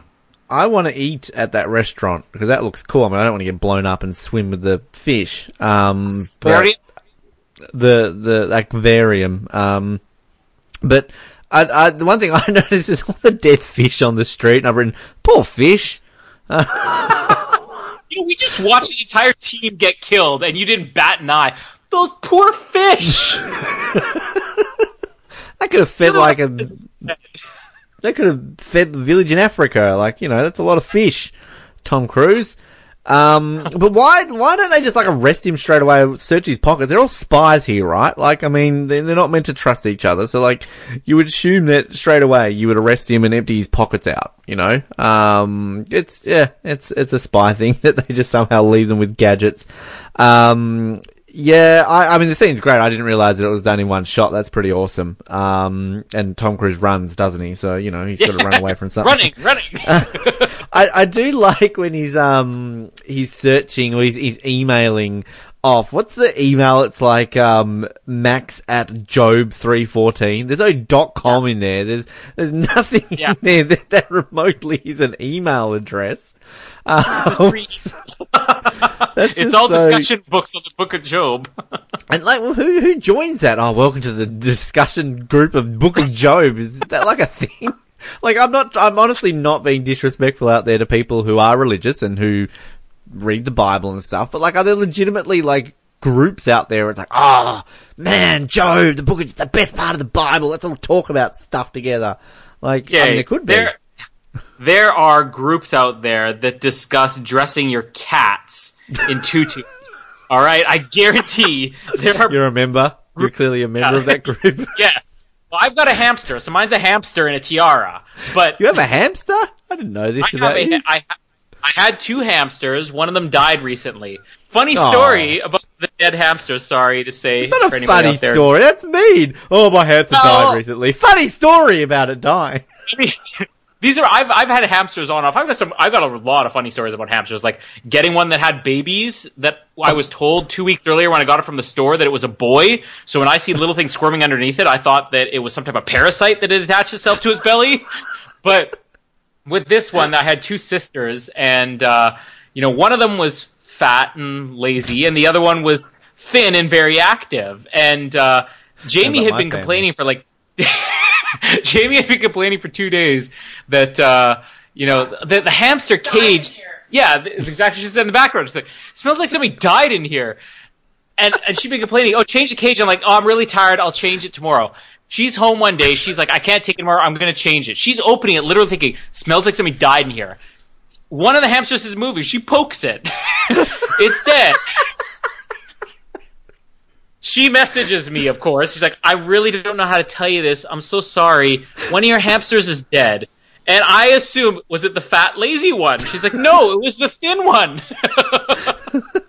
I just, I just love the, the care factor. Like, I can just imagine she's gonna come home one day. You've been looking after Casper all day, but you're, I don't know, you're watching a movie, and then like you don't know what he's doing. And Jane, oh, sounds like something died in here. It's like, oh, I'm going to bed next morning. Where's Casper? Oh, I don't know. Oh, there he is. Oh, I'll with a stick. Casper, you going? First of all, in this house, like, if you ever change Casper's diaper, smelling like something died in here, that's not unusual in this house. So a dead hamster would not have come to mind. Open his nappy. There's a hamster in there. It's dead. Uh, did, did your iguana or whatever that lizard you had once like eat your hamster? no, that was, that was us babysitting the neighbor's lizard. Um, I just, I just love the fact that you're a member of like the hamsters wear tiaras forum. Um, oh, I'm not, I'm not actually, in case anybody's wondering. sure, oh sure you're not. Login name, you know, whiskers twenty three. Uh, this week I put a tiara on little whiskers. Oh, he looks so cute. Sadly, his sister died. Hashtag rip hamster two. Uh, anyway, uh, hello to all our um, listeners who are in the Bible forum groups. This week in the Bible, I read it again. Nothing new. Uh, like, sorry, I mean, like, this hasn't been updated in 2,000 years. Like, when's the sequel coming out? I'm waiting for it. Um, I'm just offending a lot of people. So where are we up to? Oh right, yes, he's sending out a lot of emails. I love the graphics of emails in 1996 that they like a zoom zoom and they're like a like that weird little image. Like how that's the peak of graphics in 1996. So that's how an email gets sent. Um, and he, how many languages does Ethan Hunt know? Is this a thing? Because he's a spy. They've got to know all the Yeah. languages. I don't know if they officially say, but I mean a lot because he has. You see him speak other languages even throughout the course of the series. Yeah. Um, and yeah, getting touchy feely. Uh, again, 1996 hashtag Me Too. Uh, can you just imagine if this was released in 2008? Oh, oh, what was that movie a year or two ago that was released and there was like an action film with like a man and a woman in it, but there was a poster of like the man hitting a woman or something like that because she was evil or something like that, but then everyone complained it was sexist. That was only a recent thing. Uh, I can't remember what it was, but even like the actress in it defended it was like, "Hey, this is part of the movie. I'm evil. I need to get like you know killed." Yeah. Anyway, but um, so this wouldn't happen. Um, yes, I think that's where we're up to, aren't we? Yes, we are. Uh, oh, when the when they get a message, I know you've complained a bit about computers making beeping noises, but when they get Yeah. that that message, beep beep beep beep beep beep beep. uh, that's what happens if you get an email in 1996. Uh, so the meeting that comes up here, though, this is something else. Once we get, it's gonna be fun once we get to four to see if you'll you'll pick up on the same thing because there's gonna be a callback to this here. Uh, he gets picked up by two crazy looking henchmen. These these aren't exactly like Bond henchmen here, but I kind of like these guys anyways. Uh, they give him Venom's mask to put on, uh, and they say this is the price of admission. Uh, so he has to put this mask on, and uh, you know, eventually they take him to see Max. So when he shows up there, he's like, um, "I thought I was going to see Max." So like, well, you misunderstood. Nobody sees Max, and he's like, "Well, then I don't really have anything I need to say here." And uh, like, you know, if Max doesn't like what you have to say, then eventually he's like, "Oh, I'll take my chances." So they take you know his mask off, and he sees Max, and I'm curious to see if you saw this coming, or again, if this is as big of a surprise in 2018 as it was in 1996, to basically see an elderly, at least a near senior citizen woman in a You leave Vanessa suit. Redgrave alone. I'm not knocking her. I mean, she's great in this movie, uh, but that this is the reveal of the big villain, this arms dealer they're talking about. It is 50. How old was Vanessa Redgrave when this came out? Can you? Uh, 37, 96, so she would have been 59? No, yeah, so 69. 15, 69 years old. Okay, I was gonna say she looks pretty good for 69, but 59. um, 59 years old, and a 59 year old woman is the big villain of this movie. And that, at the time, again, was just such a big surprise. I think this movie doesn't get enough credit, partly because I think that's kind of lost now. I mean, it's not unusual to have movies like this. I think at the time this came out, I can't think of any movie that used any older woman as a villain outside of maybe Willow. I don't know if you ever saw Willow with Val Kilmer and Warwick Davis. Um, absolutely. I watch it every th- second Thursday. it's it's a great movie. I mean, it's George Lucas and Ron Howard, but uh, no, that's I think the only time that I had ever seen a movie where it was an old lady as the villain. Uh, so this was you know kind of a great surprise in 1996 as well. Um, they go through the whole thing here where she still thinks he's Job, which we find out here, where he's like, I need $150,000. She goes, why would I give you 150,000? She goes, why not? You gave Job 125. And she's like, oh, so you're not Job. And here's where she starts getting like very sexual harassing of Tom Cruise, where she's like, oh yeah, the message was different. Then there was the tone playful and she starts rubbing his ears like you're somewhat of a paradox and he goes well it depends on what on whether or not you like a paradox. And like they're ready to rip each other's clothes off right here. And you know this is like a total spy thing here for ethan hunt too. Um, so he's basically saying the disc that you got from Job, this is useless. Um, it's just part of a mole hunt. And they're like well it's easy for you to say if you tell us we can't use it. He goes well fine use it. You know i give you about two minutes but i'd pack first if i were you.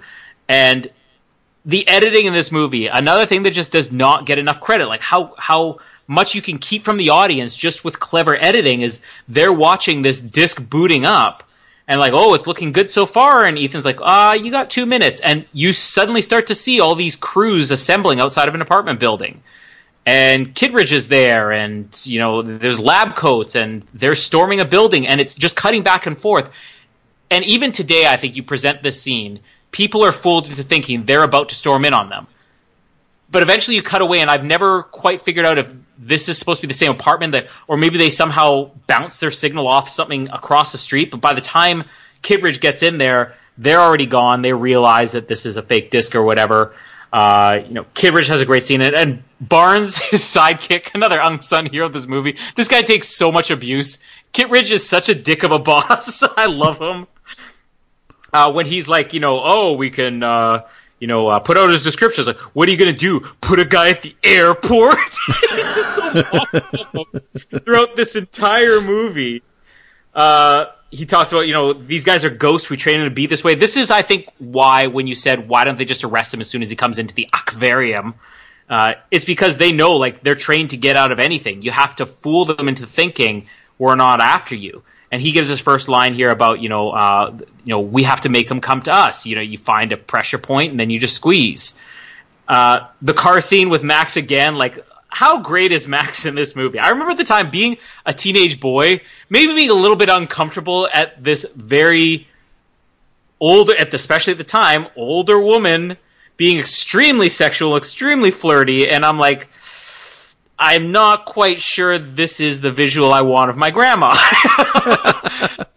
now I watch it, I'm like, this is fantastic. Like, this is the way the villain is. And the little things that she does in this scene, um, where she's like, you know, uh, you have no idea uh, how precious anim- anonymity is in my line of business. It's like a warm blanket. she's like licking her lips. Everybody in this movie is just ready to have sex. It's nothing happens. Everybody's horny, yeah. So he gives his deal where he's like, "Oh, I'll give you the same deal as Job, you know, six million." He goes, "I want ten million. He runs through all of his things. I want it this, this type of bond, and this, and uh, this attached, and blah blah blah. And she just sort of gives him this look. She goes, "Mmm." you made that sound again. Yeah, mm. it's an exaggerated version, but watch the movie; it's pretty darn close. Uh, and all he says is the only other stipulation is I just want Job at the exchange. Make sure Job is there, and then this is a done deal. So uh, let, us talk about the Max scene here. Tell me about whether it makes you uncomfortable as a 30 whatever year old man watching Vanessa Redgrave try to rape Tom Cruise. Well, the, the, weird thing is, is I'm not exactly that disturbed about it because anybody who listens to the Oz Network would know Vanessa Redgrave obviously is in Nip Tuck and uh, the fact that uh-huh. she is uh, well, her, her daughter Joely Richardson is one of the main four people, and so in Nip Tuck she plays uh, her real life daughter's mother, so it's not a whole lot of acting there.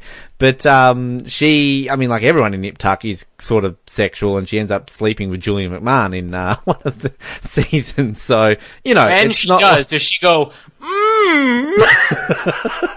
Well, she she actually looks younger in Nip Tuck than she does in this, and this is like ten years afterwards. I know it's a show about plastic surgery, and she gets a facelift, so I guess it's meant to be. But um, yeah, so it's as soon as I saw this, like you said, is it a shock? To me, I wasn't like, oh my god, it's a woman. I'm like, oh my god, it's Vanessa Redgrave. so Yeah. like that to me was that straight away. Uh, but I, I love her. I think she's like, yeah, really good. I think it's just the way she's, you know, over flirtation. Because when, when do we ever see like an older woman flirting with James Bond? I mean, except for Granny Yeah. Penny. Um, so, I mean, it's kind of like, it's unique. Like, you, you, you would assume that once or twice James Bond in his career has to have sex with like an older woman. So why don't we ever see it? Um, not saying that Tom Cruise has sex with Max here, but they have eye sex. That's about enough. Um, but uh, Can we I, say I mean, that this is the 90, 1996 equivalent of a "What makes you think this is my first time"? Yeah.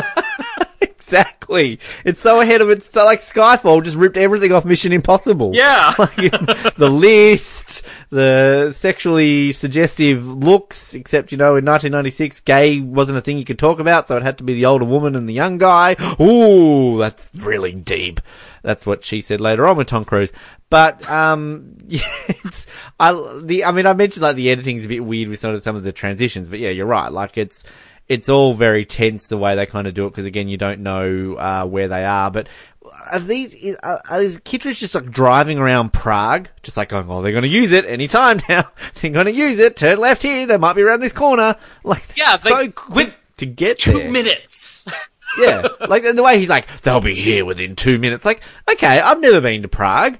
I'm sure it's a big city. Like, uh, you live in Winnipeg. It's bigger than where I grew up in Hobart. Like, if you were on, I don't know, whatever side of Winnipeg you live on right now, the furthest part of the city, can you get there in two minutes? Like, if Tom Cruise is uploading something to a, a computer? No, unless you have like a Sky Uber or something. I don't know.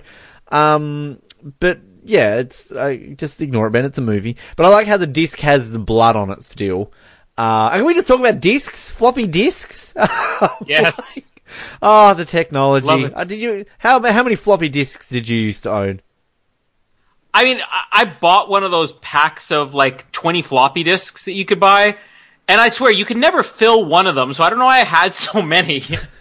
When they're like 1.4 megabytes, which like nowadays you think, wow, you couldn't fit any Yeah. of those. But like this is back in the day when an image was like 10 kilobytes. So like, you know, Mm-hmm. you didn't put videos on them. I mean, you did. They were like a five second clip and it would fill the whole disc up.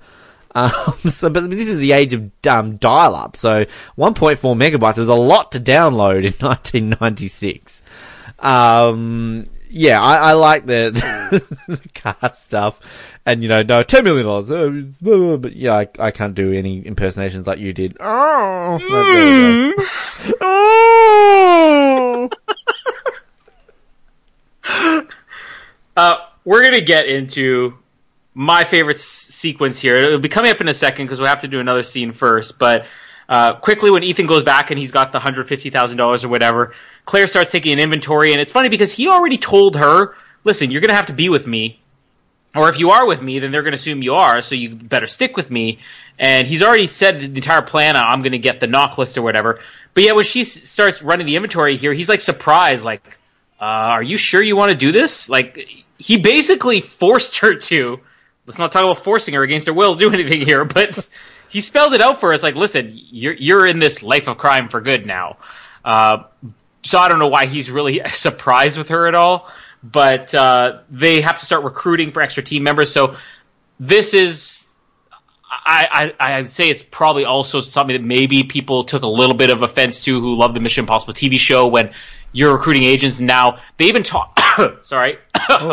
Whoa. Whoa. Are you having some of that uh, coffee that's been squirted with something soon? but um, where was I going with that? the toilet, apparently. I don't know. Jesus. You sounds like an elephant choking. It sounds like we're going back to the days of Titanic with snooty Britishman. Yes, I'm rich. Oh. That's how that's how Max's henchmen talk. Mm, I always check the batteries. Mr. Cruise, it's not my first time. Don't know what that was.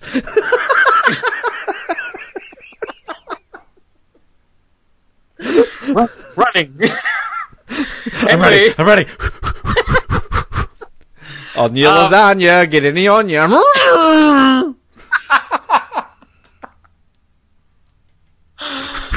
ready. I'm ready. running. Dut, dut, dut, dut, dut, dut.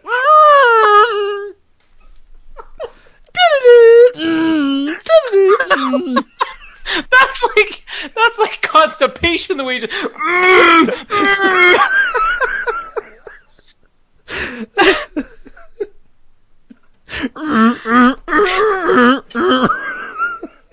what has happened to this show? I don't know. No one's listening.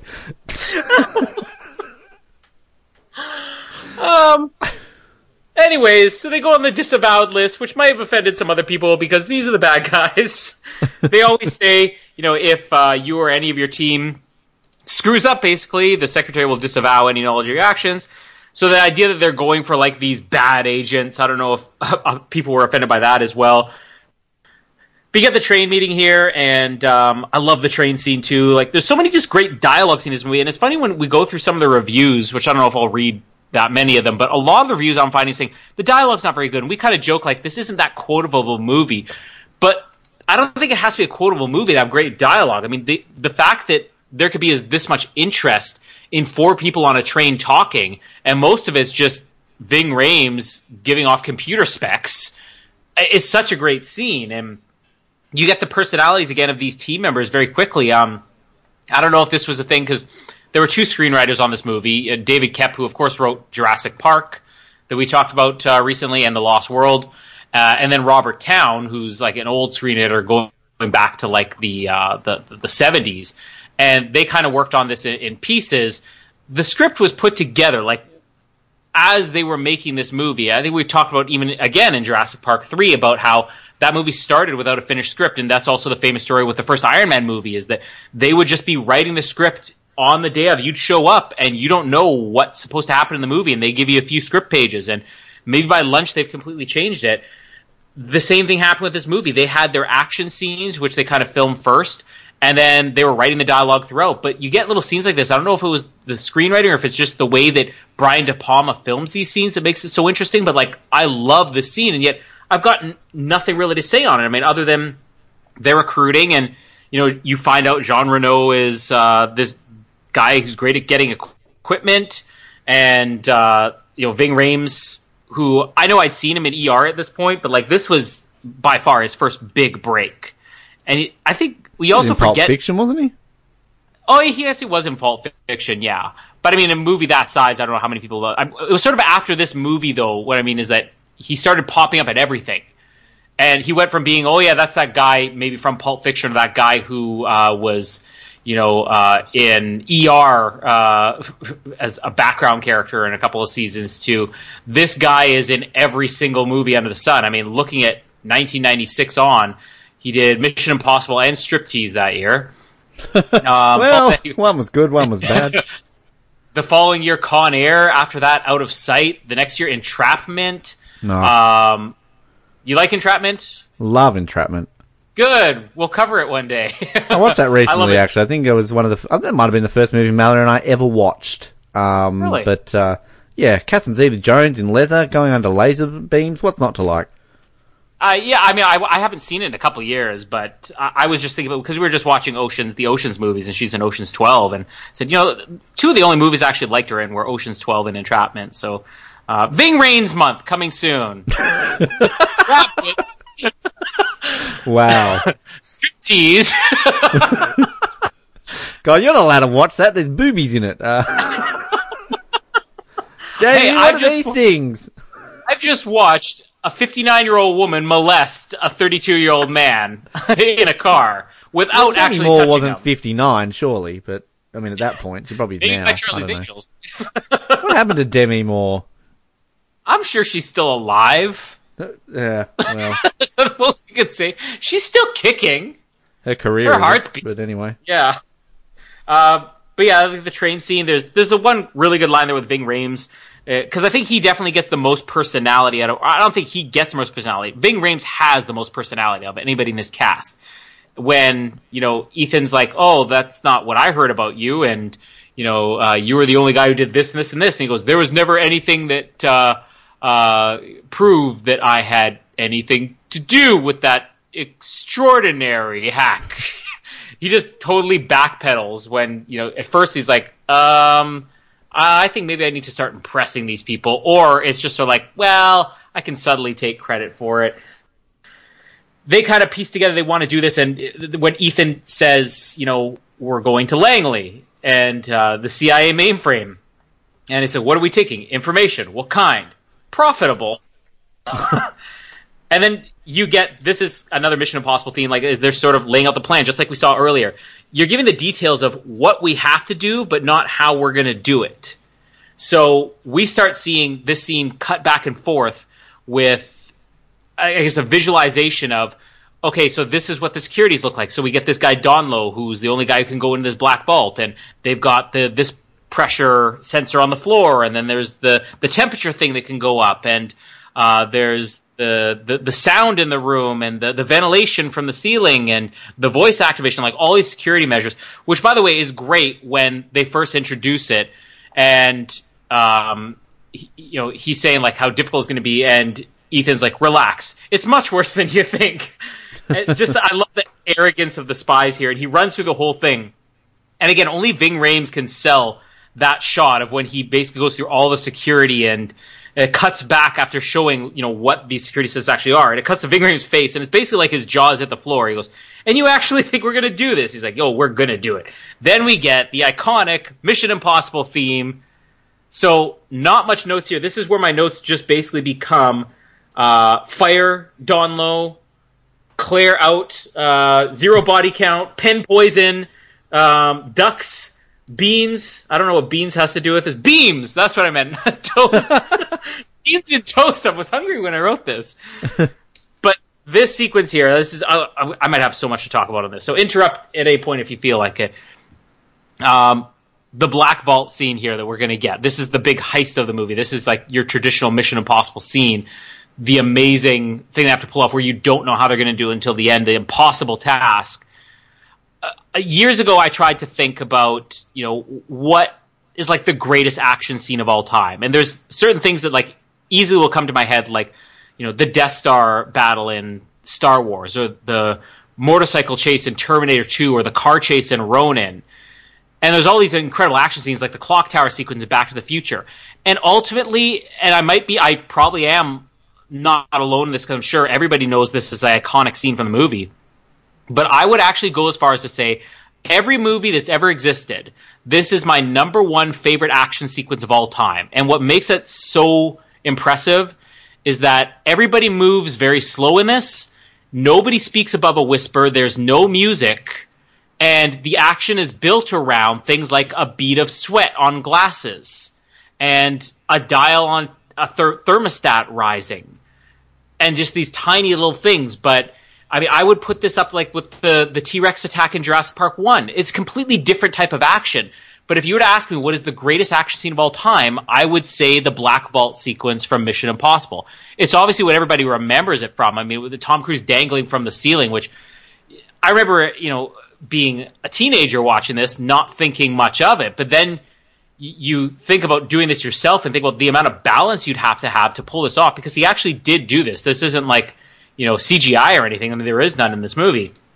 Um, but just dangling there for the entire time, the way that the tension builds in here, uh, with the cutting back and forth, and the the setups we get of everything, like when they're they're doing the thing, they're like one, two, three, toast, toast, and you start to see like that dial raise, and you had that set up before, and then the mouse comes into the the ductwork and. Uh, Krieger's holding him and he sees it. He, he sneezes all these little tiny things that shouldn't be exciting on their own, but you piece them all together and you have this impossible mission. And the little, you know, they've set this up. The littlest thing will screw this up, and they're all going to jail for life and probably death penalty. Uh, and this whole movie's over. And the fact that somebody sneezing could ruin this for them, uh, or a guy just simply having a stronger stomach than they gave him credit for. Which, by the way, William Donloe, another unsung hero of this movie, this guy's great. Like the facial expressions he gives like when uh, um, you know he he's gone back and forth to the bathroom. Just his double take the first time when he starts to come out, and all of a sudden you could see like it almost looks like his gut comes in. He's like, oh, oh, and just runs back in there. Uh, when people are passing him in the hallway, and he kind of gives this nervous like, "Hi, please don't go near me." Uh, this guy's fantastic, and just going back and forth between him, Tom Cruise dangling, Jean Reno, and the Duckworth. Uh, Ving Rhames narrating, you know, uh, the, the, temperature going up. This is a perfect scene. I mean, uh, notes don't even. There's no way to do notes for this. It's just incredible, and the, the way that that when he's dangling there in that sweat. I just remember being in the theater. One of the few times I could remember. You see. Uh, dramatizations of what people are like in like an action movie or a horror movie where they're actually jumping out of their seats. This moment and then one moment that's going to come another Mission Impossible movie. Probably the only times I could actually remember my life sitting in a theater and visibly moving and jumping in my seat. Just when that sweat's coming you're like no! I, I stop me now because i, I uh, i'm going to go on forever if i have to keep talking about how great this scene is. Um, rolf saxon uh, is the actor's name who plays uh, donloe and can i just point out he was in tomorrow never dies uh, apparently. What? he was philip jones. Who was philip jones in tomorrow never dies. That's um, not a um, thing. he was also in Entrapment. so, but uh, I think he's probably best known as the narrator in the US version of Teletubbies between 1997 and 2001. Rolf Saxon, the man for everything. Um, and you can go to rolfsaxon.com. We can go to rolfsaxon.com and contact him right now. Uh, g'day, Rolf.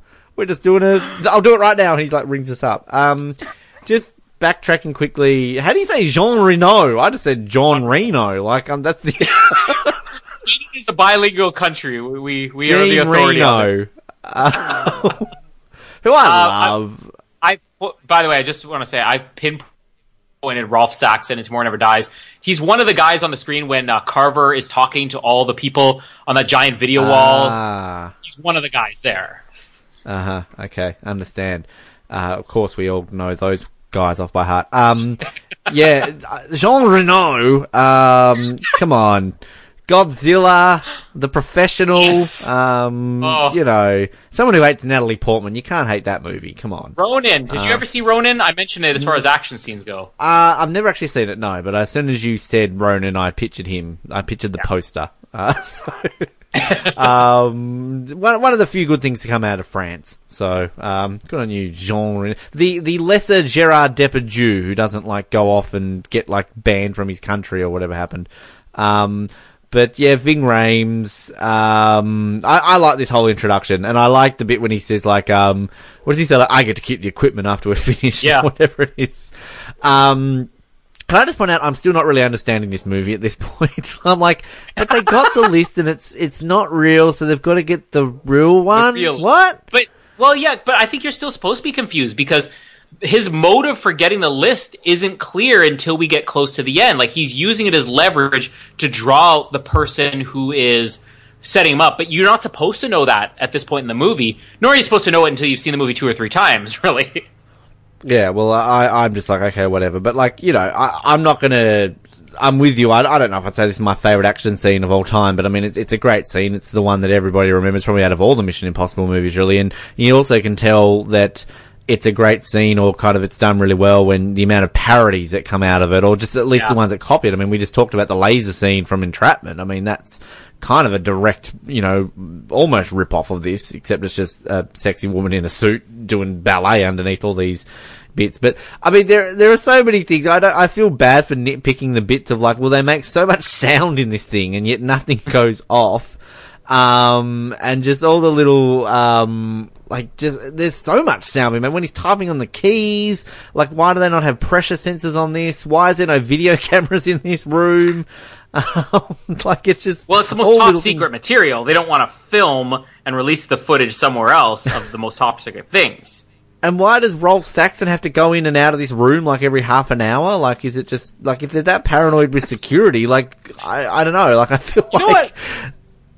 I also wonder, like when I'm watching this, he obviously has access to this room. He may not even be the only person. Is this just a room where it's like, uh, I got to do some work on the NOC list. I'm gonna have to go in the black vault, or is is this where he always works? Because like the job I'm at now, I didn't always have the job I had now. At one point, I was only working there like casual, like a few days a week, just on a temporary project, where they didn't actually have a desk for me, and all I really had to do is I just had to work on a computer, dialing into you know uh, uh, other computers or, or systems and stuff like that. So they put me in, which is basically a workshop a closet. It was a closet.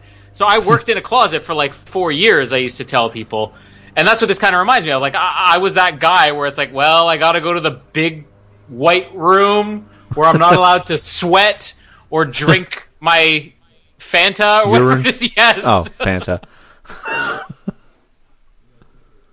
I said urine. Never mind. Oh. what significance does that have? He said, "Well, I wasn't allowed to drink mine." I went with the urine joke, and then you talked, and it wasn't funny. Awkward. Mm. That's how Bear Grylls finishes every single time. He's out.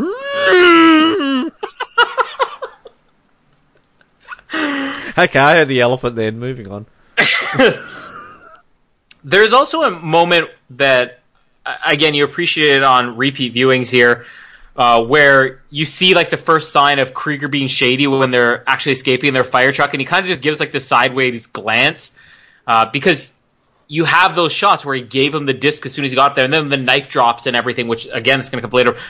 The fact that uh, Brian De Palma, the way that he pieced this movie together, the way he shot it, the way he edited it, that props that are barely seen on screen can tell stories later on, like a disc or a knife. It's incredible that they can use those and actually get the story across because even if you don't understand the plot, you understand, oh yeah, that's the knife. Now I get it. Uh, you know, th- th- that's where the disc went. Uh, now I get it. Oh, yeah, he did have two discs. Um, did you have anything else to add on the Black Vault sequence or? Um, not really. I mean, it's just yeah, it's it's incredibly iconic and it's great. And I mean, what what is that rat doing up there? This is the CIA. Like, Like they're Get some- infested with rats. like, come on. And and how does he kill the rat? I don't understand. Jamie asked the question, but I said he's Jean Reno. He did it with his bare hands. Yeah, he's French. He breathed This garlic the- breath on it. This is this is the professional. How would he have Yeah, done it? he's an assassin. Um, That's it. so after this, again, another sequence that I love with Kittridge, where he's always like very dramatic, and he has this way of being condescending in kind of this cool boss way. Like, you know, I've definitely had bosses who are condescending, and I've had some who are like condescending, but you like them for it. You know, uh, the way he's like face to face with uh, this guy, and you see poor Donloe like hanging his head in shame in the background. It's almost like I've been a bad boy. Kittridge's like, this never happened. You understand me? I want him manning a radar tower in Alaska by the end of the day, mail him his clothes. it's just as hard as it can possibly be. And I always like to put together in my head, you know, mail him his clothes. I'm like, Donloe's probably got a wife. Like, he's literally going to be in Alaska by the end of the day. Like, do, do, do they basically send a guy to his house, pack up the clothes, and say, what are you doing with my husband's clothes? Like, we're mailing it. Why? We'll tell you later. Need to know. Poor family. Donloe. Yeah, poor Uh, Rolf Saxon. Rolf Saxon's my hero. I want him on the show. Like we gotta get, we gotta. If we had the time, we would totally do interviews. But he would honestly be one of my first choices. If we had the time, we would like do things like make money off this show, promote it better, be more professional, maybe come up with a better name, do better graphics, Edit out the sneezes. be be more you know do shit that would make it listenable. But Cut you know, since we stopped covering Survivor, no one listens to us anymore. But whatever, we have fun. and we like Rolf Saxon, and uh, everyone should. Coming soon, That'll Rolf Saxon Oz. Rolf Saxon month. We could. We just we literally talked about at least one other movie we've already covered a full recap of, and another one we just talked about wanting to do. Rolf Saxon, Ving Rhames.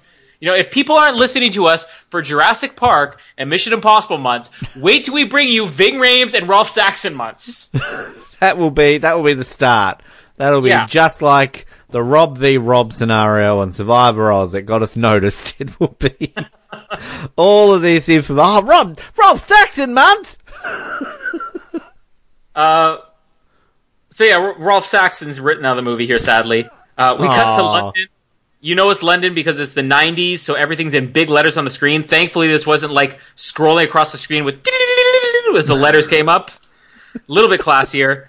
Um, Ethan's sending his email to Job 315 now. They've evolved. you have Krieger getting very nosy here. You know, are you contacting your buyer? And I, I love Krieger's condescending thing here where he's like, Ethan, Ethan, he goes, oh, excuse me, Mr. Hunt. uh, and he basically says, you're not going anywhere without me. And he basically holds him hostage here. So you know the Krieger's a bad guy, but they haven't made him like complete villain yet. It's just it's somebody that you have to be careful of. And there's something where he goes, "You're not going anywhere because I have the disc here." And Claire goes something like, "Oh, Krieger," and I'm gonna have to Google this here. I didn't have time.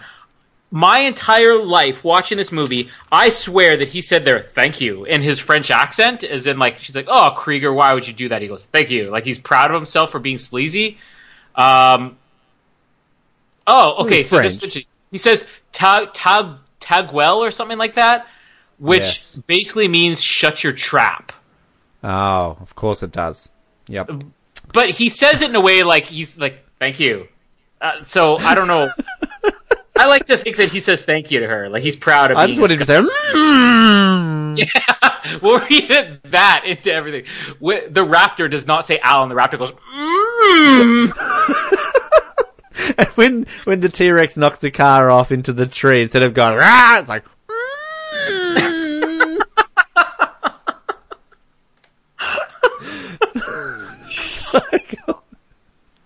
oh, we're funny. We are so funny. We are comedic Yes. geniuses.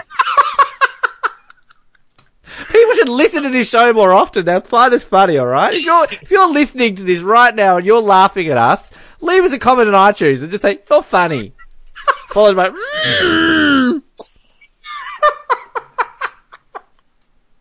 That's all I want in life, people. Is a comment on Or- iTunes saying you're funny. That's it. I've made it. us tag tag well, or whatever it is he says. Thank you. Um, thank you. mm, thank you. Sounds like Grover from Sesame Street, like constipated or something like that. You know, you're totally John Cleese in Die Another, or the the world is not enough for Die Another. Which one was it where he was introduced? World is not ah, enough. What is it?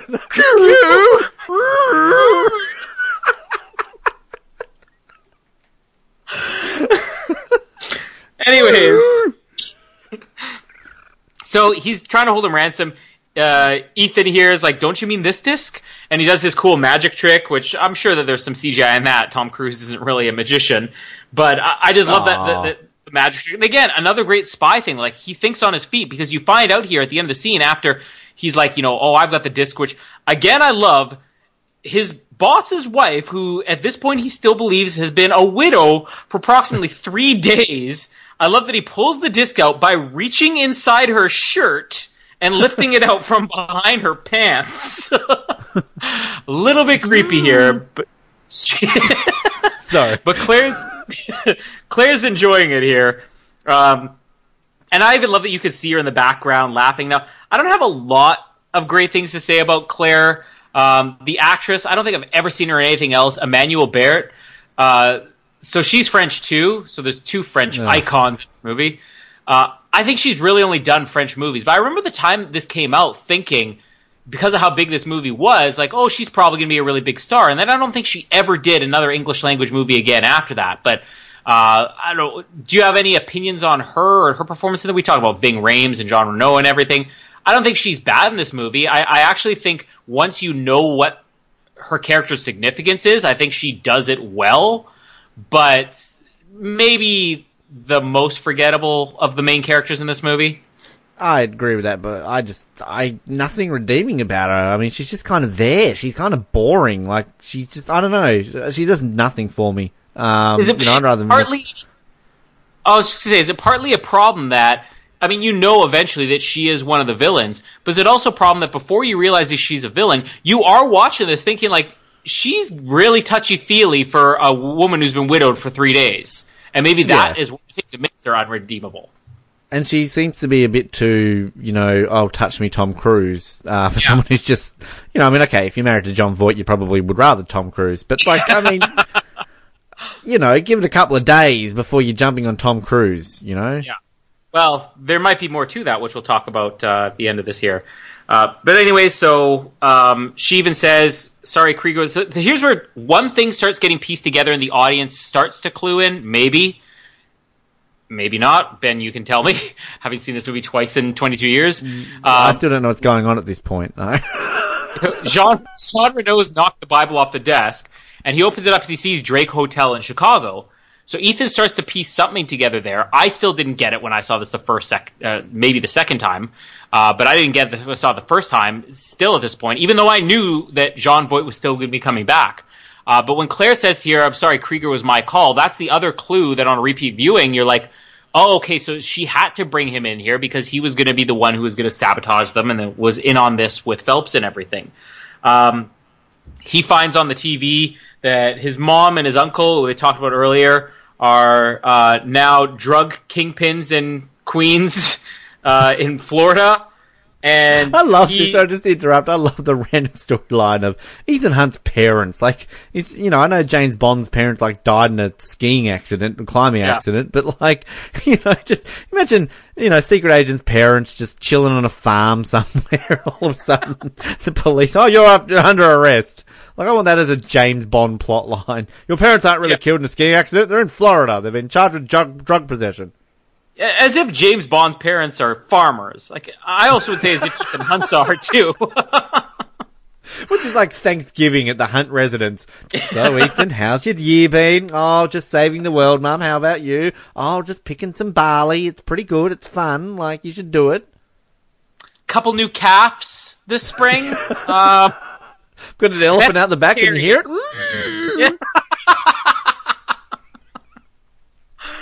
it?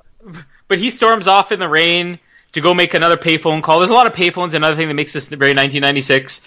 Uh, and again, the location. Like I don't know what this location is. If this, is, you know, some London. big train station. Well, I know it's London. I'm saying specific location where they go. The train station. It just it looks like a very big location. Like this might be rec- this is like Grand Central Station in London or something. I don't know, but it's a great location. I like this movie uses all these movies use real locations. Like they always film around the world. And uh, he gets on the phone with Kittridge here, and here we have some more great like Kittridge being a bit of a dick. Uh, I I love that when Ethan's on the phone and Barnes, his sidekick, keeps handing him the paper saying, "We need this long," or whatever. Kittridge doesn't even look at it. Like he basically says, "Trace the call." The guy hands him the piece of paper. He grabs it and then he slams it down on the desk, and he's like. But anyways, Ethan, like, stop bothering me, Barnes. he just has no time for this guy. Um, and uh, he's keeping on the phone. He's he's dancing around it. I even love that Kittridge slows his speech down, like trying to drag this out a little bit. Well, Ethan, we've we been How watching? was your day? Ethan's like, so Kittridge. He's like, mm. I'm gonna try to London. Like, why don't you tell me? Let's go. We're gonna we're gonna go. Jump points next to me. Bye bye.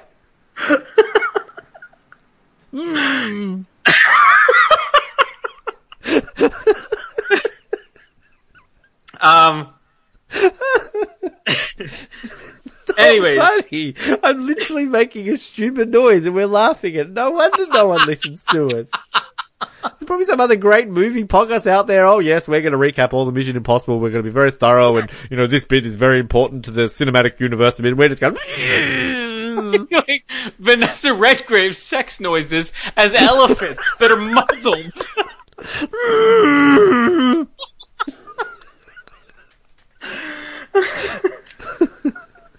um, so when he's on the payphone, another little detail of a spy thing, like there's two things that Ethan does here. One, he's kind of starting to portray this character where it's like you're not going to catch me, Kittridge, when he says, "Tell me if you you were somebody who killed, murdered, set up all of your team, did this, betrayed your country, how devastated would you be by seeing mom and uncle, you know, whatever, marched off to the courthouse?"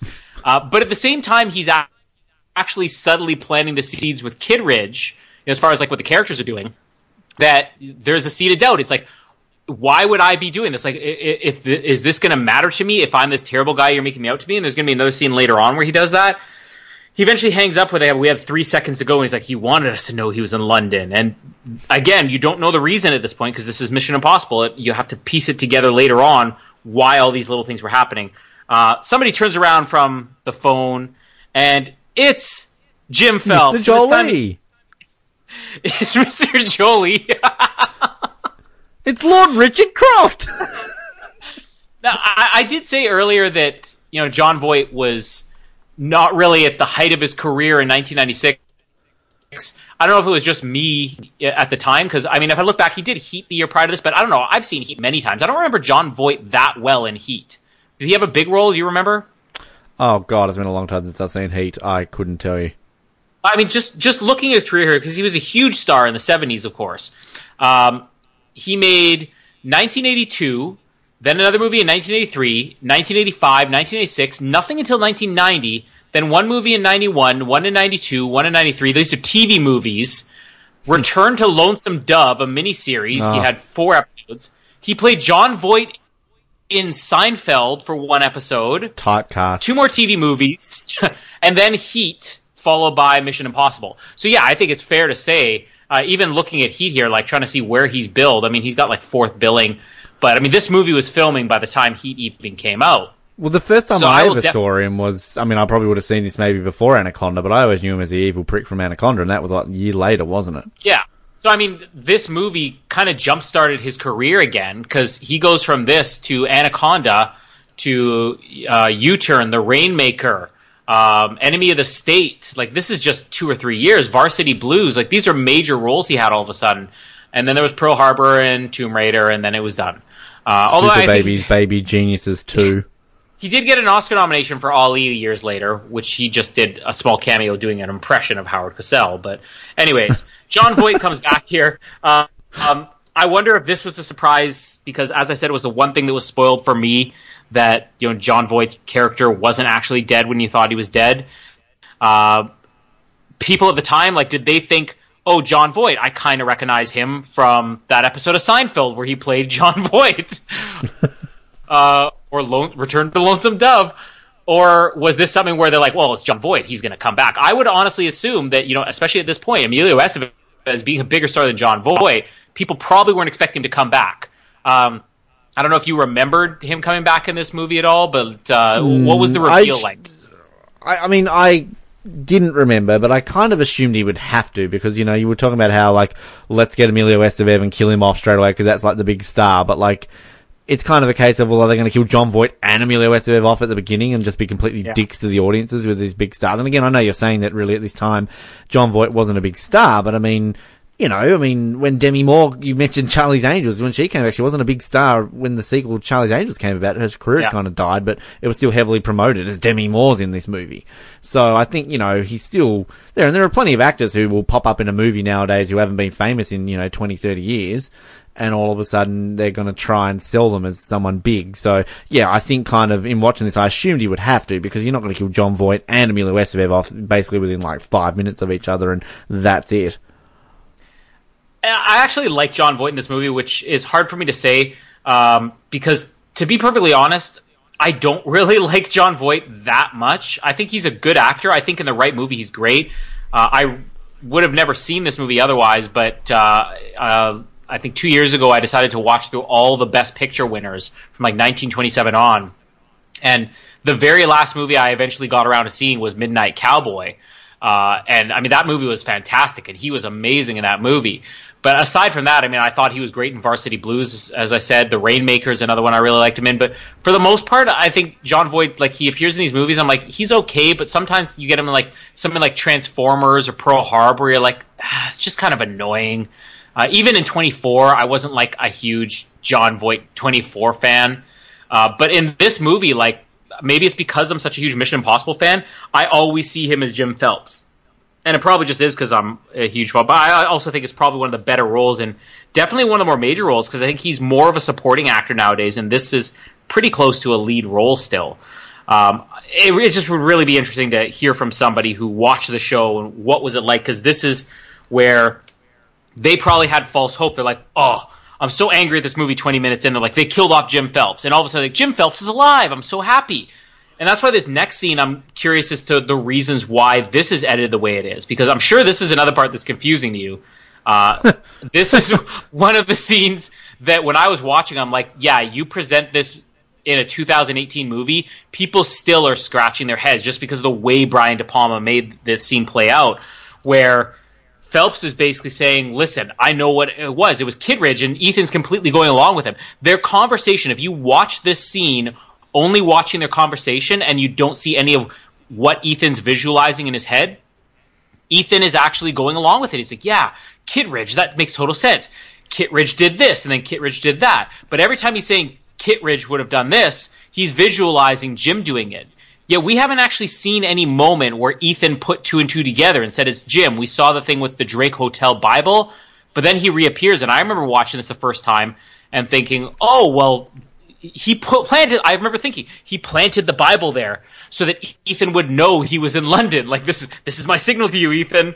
But this is Ethan actually just in his head putting it together, and he's actually seeing Jon Voight, you know, pulling the tr- the the trigger uh, or the trigger on himself or the blank or whatever, and the blood packets, uh, stabbing Sarah um, blowing up the car, and of course he, he backtracks. So he, he, he would have had to have help, and he starts to visualize Claire's doing it, and he's like, no, no, no, it couldn't have been her. He could have done himself, and then he visualizes that.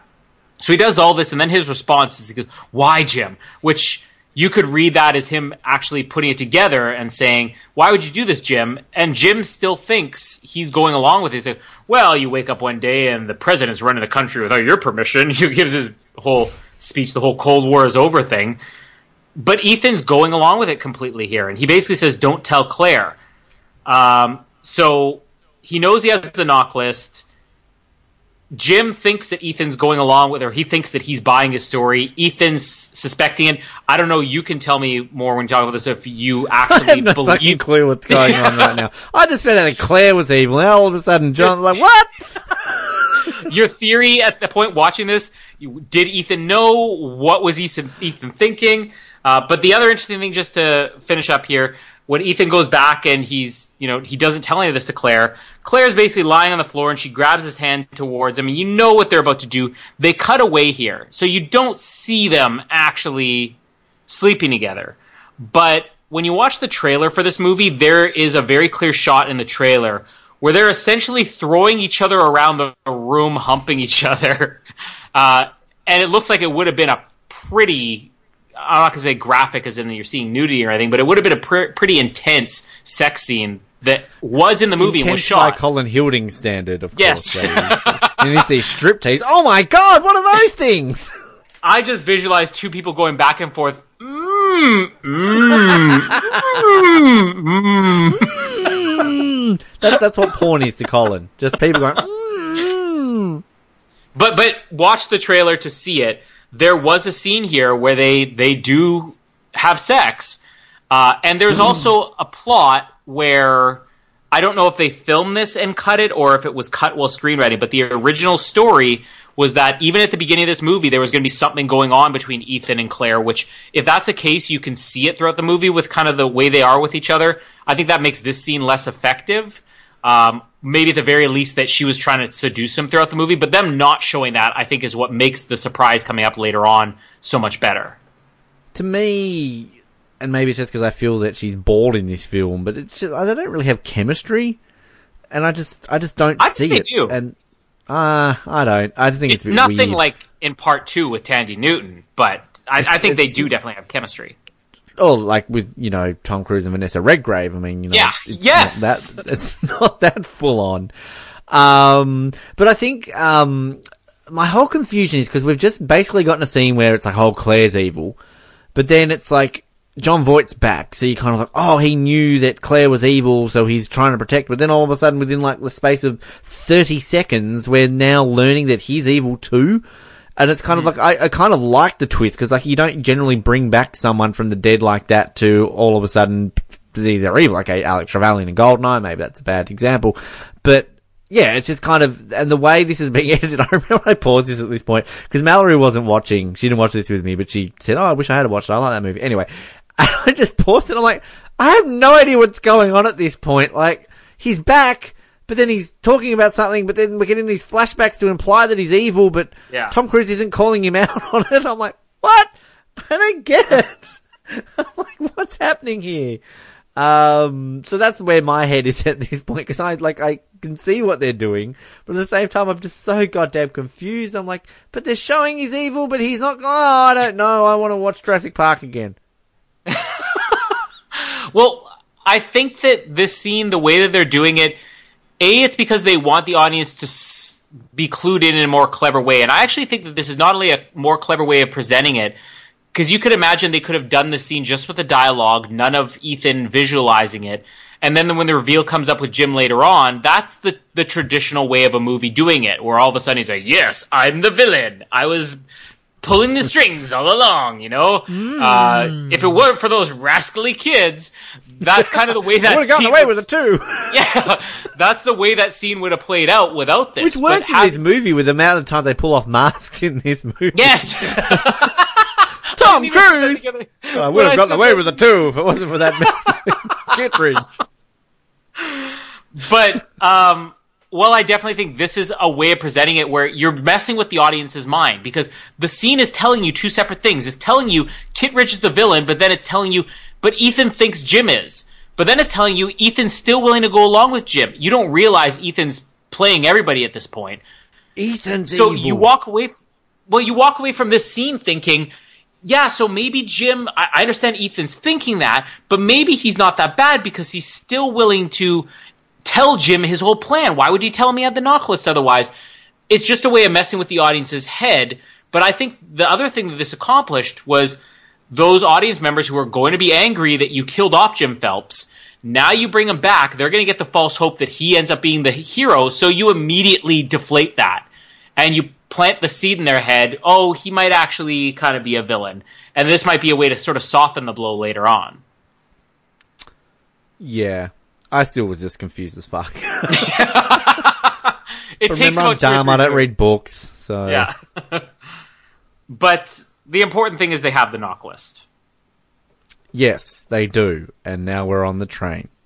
We're on the train. Um, one thing I did forget though was uh, the important scene that we had before he went to meet Jim, where he picks the disc out of the garbage, and you realize, oh no, Krieger actually had the real disc the whole time, and that was just Ethan's whole magic trick. This was his spy thing. You think on your feet, you just immediately come up with a way to fool somebody, and he got the real disc back by making Krieger throw it out by thinking it was worthless.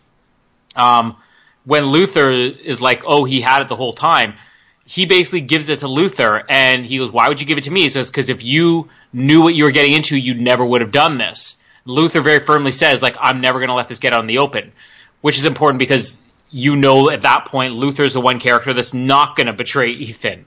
Uh, and also the other moment earlier on when they had the black vault scene and he sees it and all he could say is holy mother of god the NOC list like you realize this important thing because that's the other thing that I, I think whenever you have a movie like this where it's all about just stealing something, this isn't like Mission Impossible 2 where it's a virus that could wipe out all of Australia, or 3 where it's this incredible weapon that they don't even tell you what it is, just powerful, or 4 where it's, you know, uh, access code to nuclear weapon, or 5 and 6 or whatever those are going to be about. This is just, we're stealing a list. And it's not even something the audience would necessarily care about because they're stealing a list that gives away the cover names of agents that you've never met. You don't know who these people are. They're not characters in the movie, even though like Ethan would probably have one on there or whatever. This isn't going to matter to the audience. So the more that you could have somebody like Ving Rhames selling like this is really wrong what we're doing here, I think that makes the NOC list seem like a better you know object uh, for for this heist and everything that's going to happen. Uh, but another interesting thing, like the way I think that they are still trying to plant those seeds of doubt in your head, even if you're suspecting at this point or you're being told Phelps is the villain, is that when they cut to that incredible shot of the train where you just see the camera zooming in from like overhead and then it comes like right in on the window, they're not showing you who this. You're assuming it's Job, which might be Phelps, but they're not even showing it. It's just you're just seeing his arms and he's taking apart his ghetto blaster. Get it? With a gun. It's a ghetto blaster. Uh, but they never show him. So Brian De Palma, he just he never comes right out and tells you what's going to happen in this movie until the last minute. Which it's a way that the TV show did it, but it's a way of doing it, you know, kind of like two or three times more extreme. Uh, and when they're on the train here, like you don't even know Ethan's plan. There's the quick shot of Kittridge. Uh, another thing you'll catch on repeat viewings is that when he opens this letter and it's uh, the train ticket or whatever, he's like, "Well, how long do we get to the train?" When he reaches in the envelope, there's a watch in the envelope, which I never caught until I'd seen this movie probably a dozen times. And that's important because that's how Ethan's going to reveal that Phelps is still alive. You have to rewatch the movie to see that with this ticket, the watch comes as well. And this is Ethan, you know, uh, basically setting up Phelps uh, and bring Kittridge in. Because I think you're still suspecting Kittridge. Uh, maybe you can tell me. Were you suspecting Kittridge as the villain still at this point? I think so. I'm still not sure. I think I was. I, yeah, I like. I think. Yeah, I, I would agree with that. Yep. Yeah. Yep. I mean, it's back and forth, and even the way that Kittridge plays this, it's still great. Um, when Ethan calls up Max here, and they're on the phone, and she's like, she's all upset with him first. They're having their first lover spat. And she's like, "This isn't what we agreed upon." He goes, "Oh, my apologies, but if you reach under your chair, the disc is right there." And then she's like, "My dear boy, I hope this doesn't preclude us meeting in private later."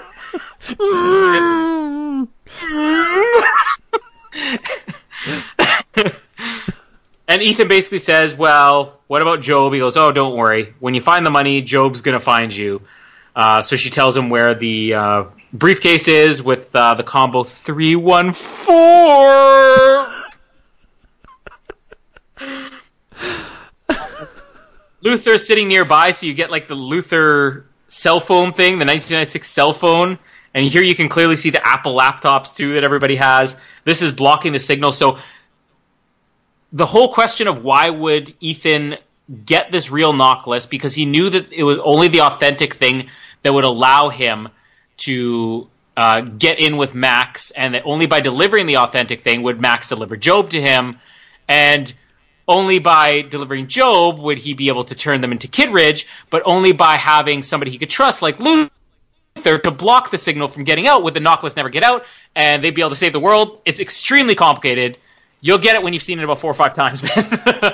um, but all the trade stuff here is great too. Like the music too. Danny Elfman, who did the score for this, he came on very last minute. Like Alan Silvestri, did Back to the Future, uh, among many other movies too.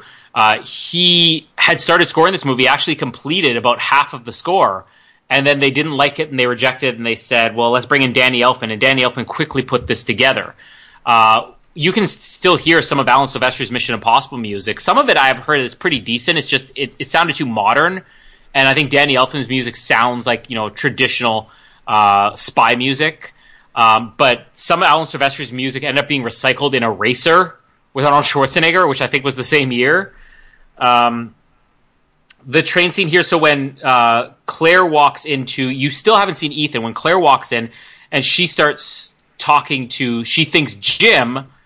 I was totally fooled when I was seeing this the first time that she's talking to Jim, and now you realize, oh, she's in on it too.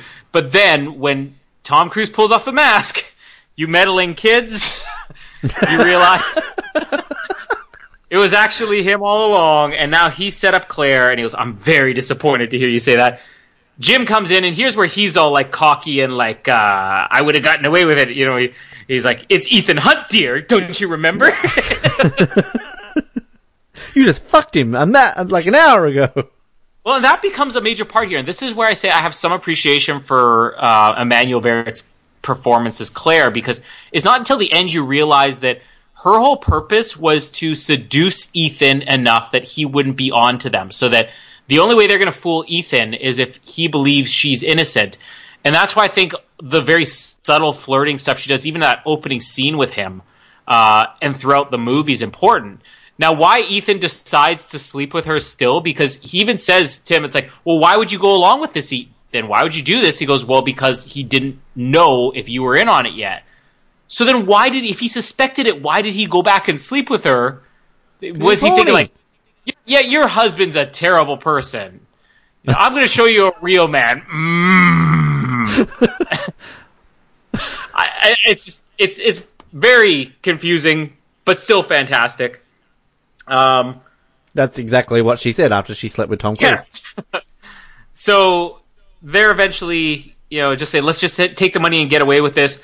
And uh, Jon Voight's telling him, well, uh, you're the only one to see me, so nobody's going to believe you, Ethan. And he goes, just one second. And he pulls out the glasses. And at that moment, they're cutting to Kittridge, which is the first moment you actually think that Kittridge might be in this. Because that's the other thing. I'm talking about the setup of Kittridge here. Could he still have been the villain? You know that Job's supposed to be on the train, and here you just have Kittridge getting a, a train ticket. Is this coming from Max? Is it coming from Ethan? Who knows? Uh, you only find out later on when you see the watch and he reveals it, and it's like, I'm not the only one who's seen your face. And then he has that for Mission Impossible TV show fans, the iconic line "Good morning, Mr. Phelps," which is how every mission started with that that line. Um, this leads to the final climax, the final action sequence uh, on top of the train, which it's not real stunt as in they did it on a real train, but like if you look up how they filmed this, wind machines weren't even powerful enough for what Tom Cruise wanted. They basically had to get like this super high powered thing that's done as uh, like a simulator for skydiving um, to be able to blast the skin off of Tom Cruise's face. So when you're seeing him in the wind, I mean that is real, and that's a real wind machine, probably like the same one they used in Twister, uh, right up close to his face. That's how they got these shots. It's probably the only sequence of the movie that feels like a typical action movie, but I still love it because it's something that you don't normally see, like two guys fighting on a train, being blown all over the place. Like there's some great shots where he's dangling from the side of the train. Um, when Jean Reno's got the helicopter coming in there, so now you know for sure Krieger's in on this too. Uh, and the other train comes in. There's some bad, you know, effect shots there with the helicopter, but I think for the most part, the fight on the train holds up. The final moment where he takes the gum and he's like, red light, green light. I can remember even in 1996, as much as I love this movie, just kind of groaning and be like, oh, it had to be one of those action movies. Which again, when we get to Ghost Protocol, there's another moment where they do something equally bad for that final line and actually kind of make fun of it in the process. Uh, but here it is a little bit cheesy, but great final shot, which always surprised me that I remember seeing this in theater, that final shot where the helicopter blows and it throws him across onto the train, which just the distance that they had to throw him, even if that was blue screens, to make that shot work, you know, uh, effects wise with, with uh, cables and stuff. That's incredible. But it's the fact that when you watch the trailer for this movie, that's the final shot that's shown in all the trailers, all the TV spots. Then when I saw the movie, I'm like, why'd they give away the end of the movie? Because I was just waiting for that to happen. So I, I think that was maybe careless promotion to show the biggest effect shot and the biggest stun in the movie in the trailer when it is the final part. Um, but still, I think the fight's fantastic on there. Um, oh yeah, I forgot the, the, the part there was like, I always check the batteries. That's the other thing. um, anyways, so uh, finally, the end of this movie here, where the the helicopter is spinning around. I can't miss this part. This is this is our duh moment. the the train conductor who's just like wi- eyes wide open, just passes out. That's totally another Sky. Can you believe how many Skyfall things have been ripped off of Mission Impossible? I never saw the helicopter chase, uh, the Yeah. train chase on top. It's the exact same movie. Anyways, final part of this movie. Uh, quick cafe meeting between Luther and Ethan. You find out that they're allowing Luther back into the IMF. The same offer was given to Ethan, but he's like, "Oh, I don't know why I would do it." Um, Dreams by the Cranberries is playing here. So I know this song was very famous before it. I'm sure I had heard this song many times. My mom was a huge Cranberries fan. I'd heard it a million times, but like still to this day, if I hear this song, I'm thinking Mission Impossible, and I know that's another thing that most people aren't going to think. Mission Impossible, Final Cafe scene, Ving Rhames, Tom Cruise. but that's my that's my memory of this song. Uh, oh, oh yeah. Fi- I have to talk one more thing with Max. So the the where Kittridge comes in and she's like, you know, my uh, lawyers are gonna have a field day with this. Well, let's just leave the courts out of this. She's like, I'm sure we can come to some other arrangement.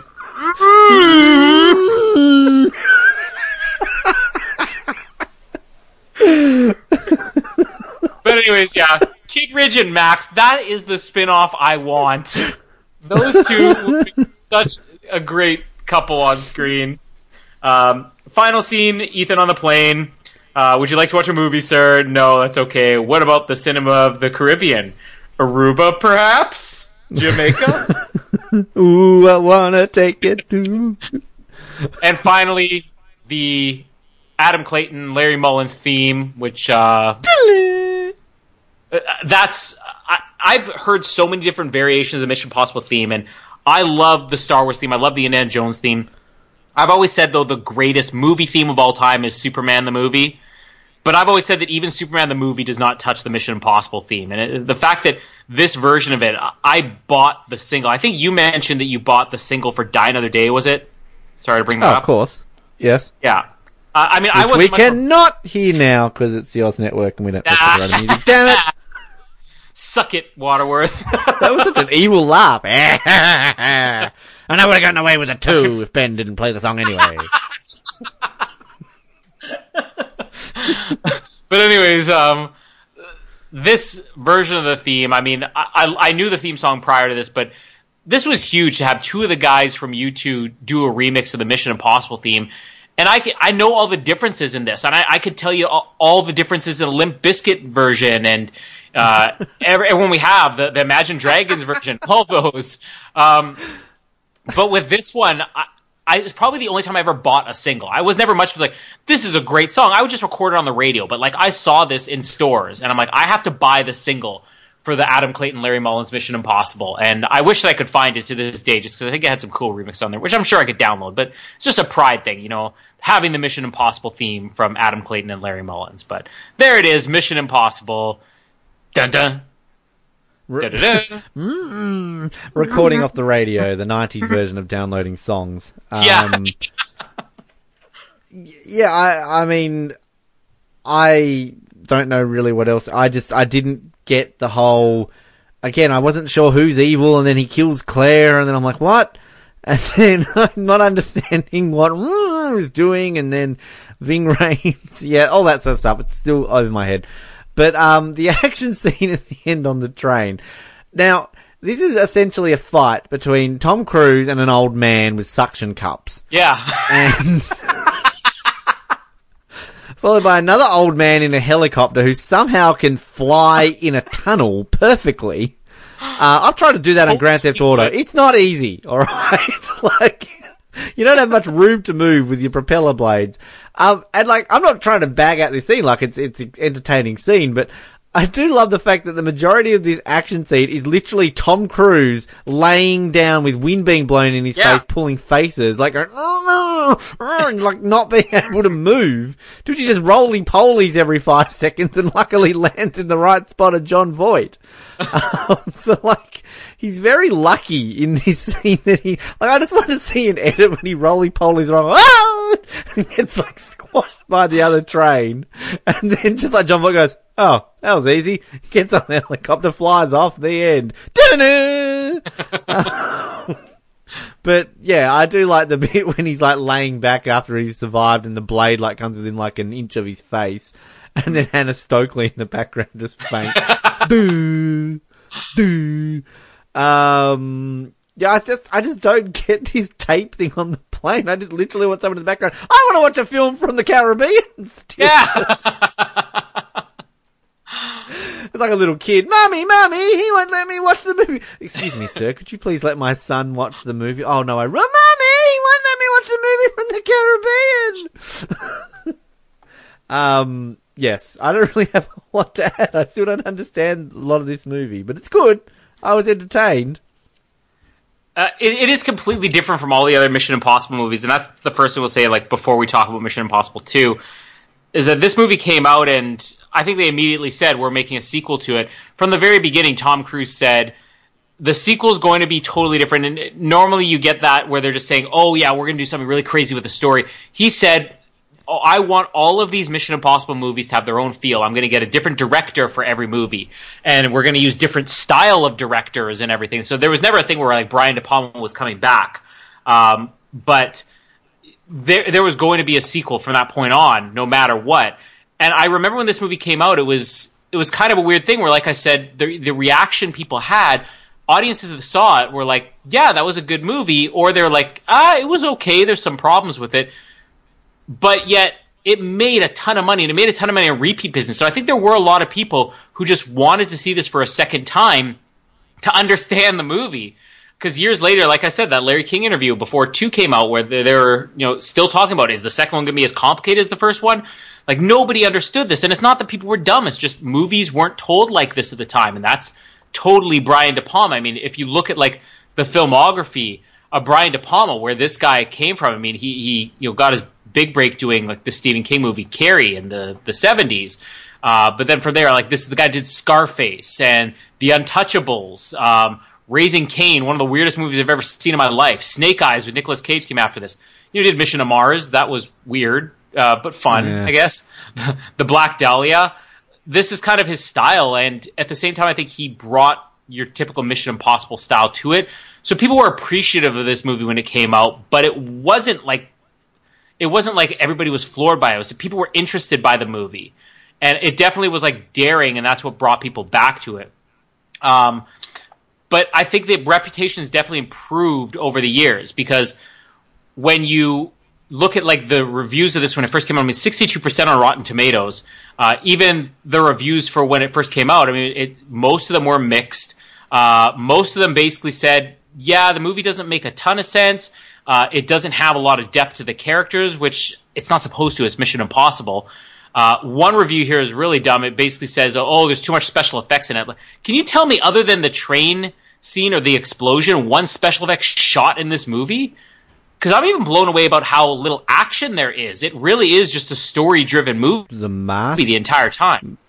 The, the masks, the masks, yeah, yeah. But like the they TV look show, actually pretty good. Can I just say they yeah. actually look pretty clever. Yeah, and I try to pick it apart to say, oh, they probably actually had Jon Voight filming this scene here. But the reveal shot, that's not CGI. They weren't capable of that at that point. They made a Jon Voight mask that Tom Cruise is wearing, and it doesn't suddenly look like Tom Cruise is wearing a Jon Voight mask. It is very impressive. But I mean, I wouldn't call this a special effects movie, whatever, but uh, box office. So this is where it gets really fun. Like just to see the power of Tom Cruise's star power at this point, TV adaptations weren't making a ton of money. I mean, the Flintstones made a lot of money, but that was appealing to kids.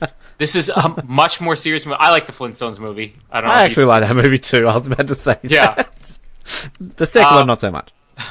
But this movie, it opened on a Wednesday, so it didn't even have an, an opening. It made eleven million dollars. We're talking nineteen ninety six dollars. Eleven, almost twelve million dollars on its opening day, which was a Wednesday. And this is before school let out, so it's summer movie season, but school hadn't let out yet. Uh, this surpassed even like Terminator's opening uh, day. Went on to gross $75 million in its first week of release, which surpassed Jurassic Park.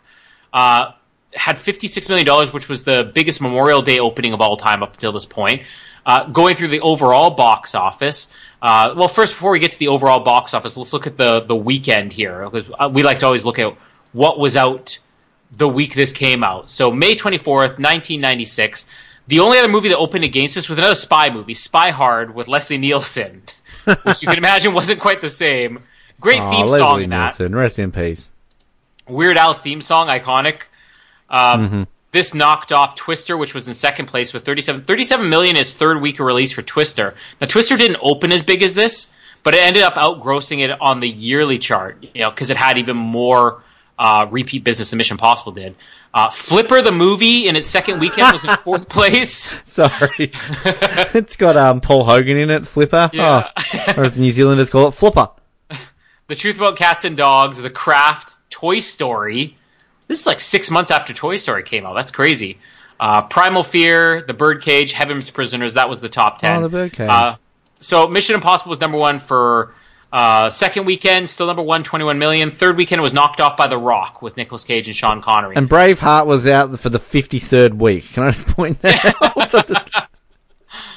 wow. Sorry. but like just giving a glimpse at 1996 box office.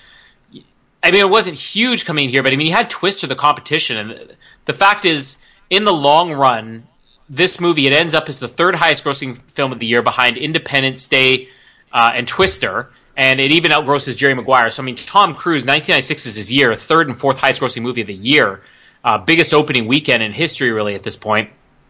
Um, the movie, as far as overall gross in the series goes, so uh, domestically, it ended up taking in 180 million dollars.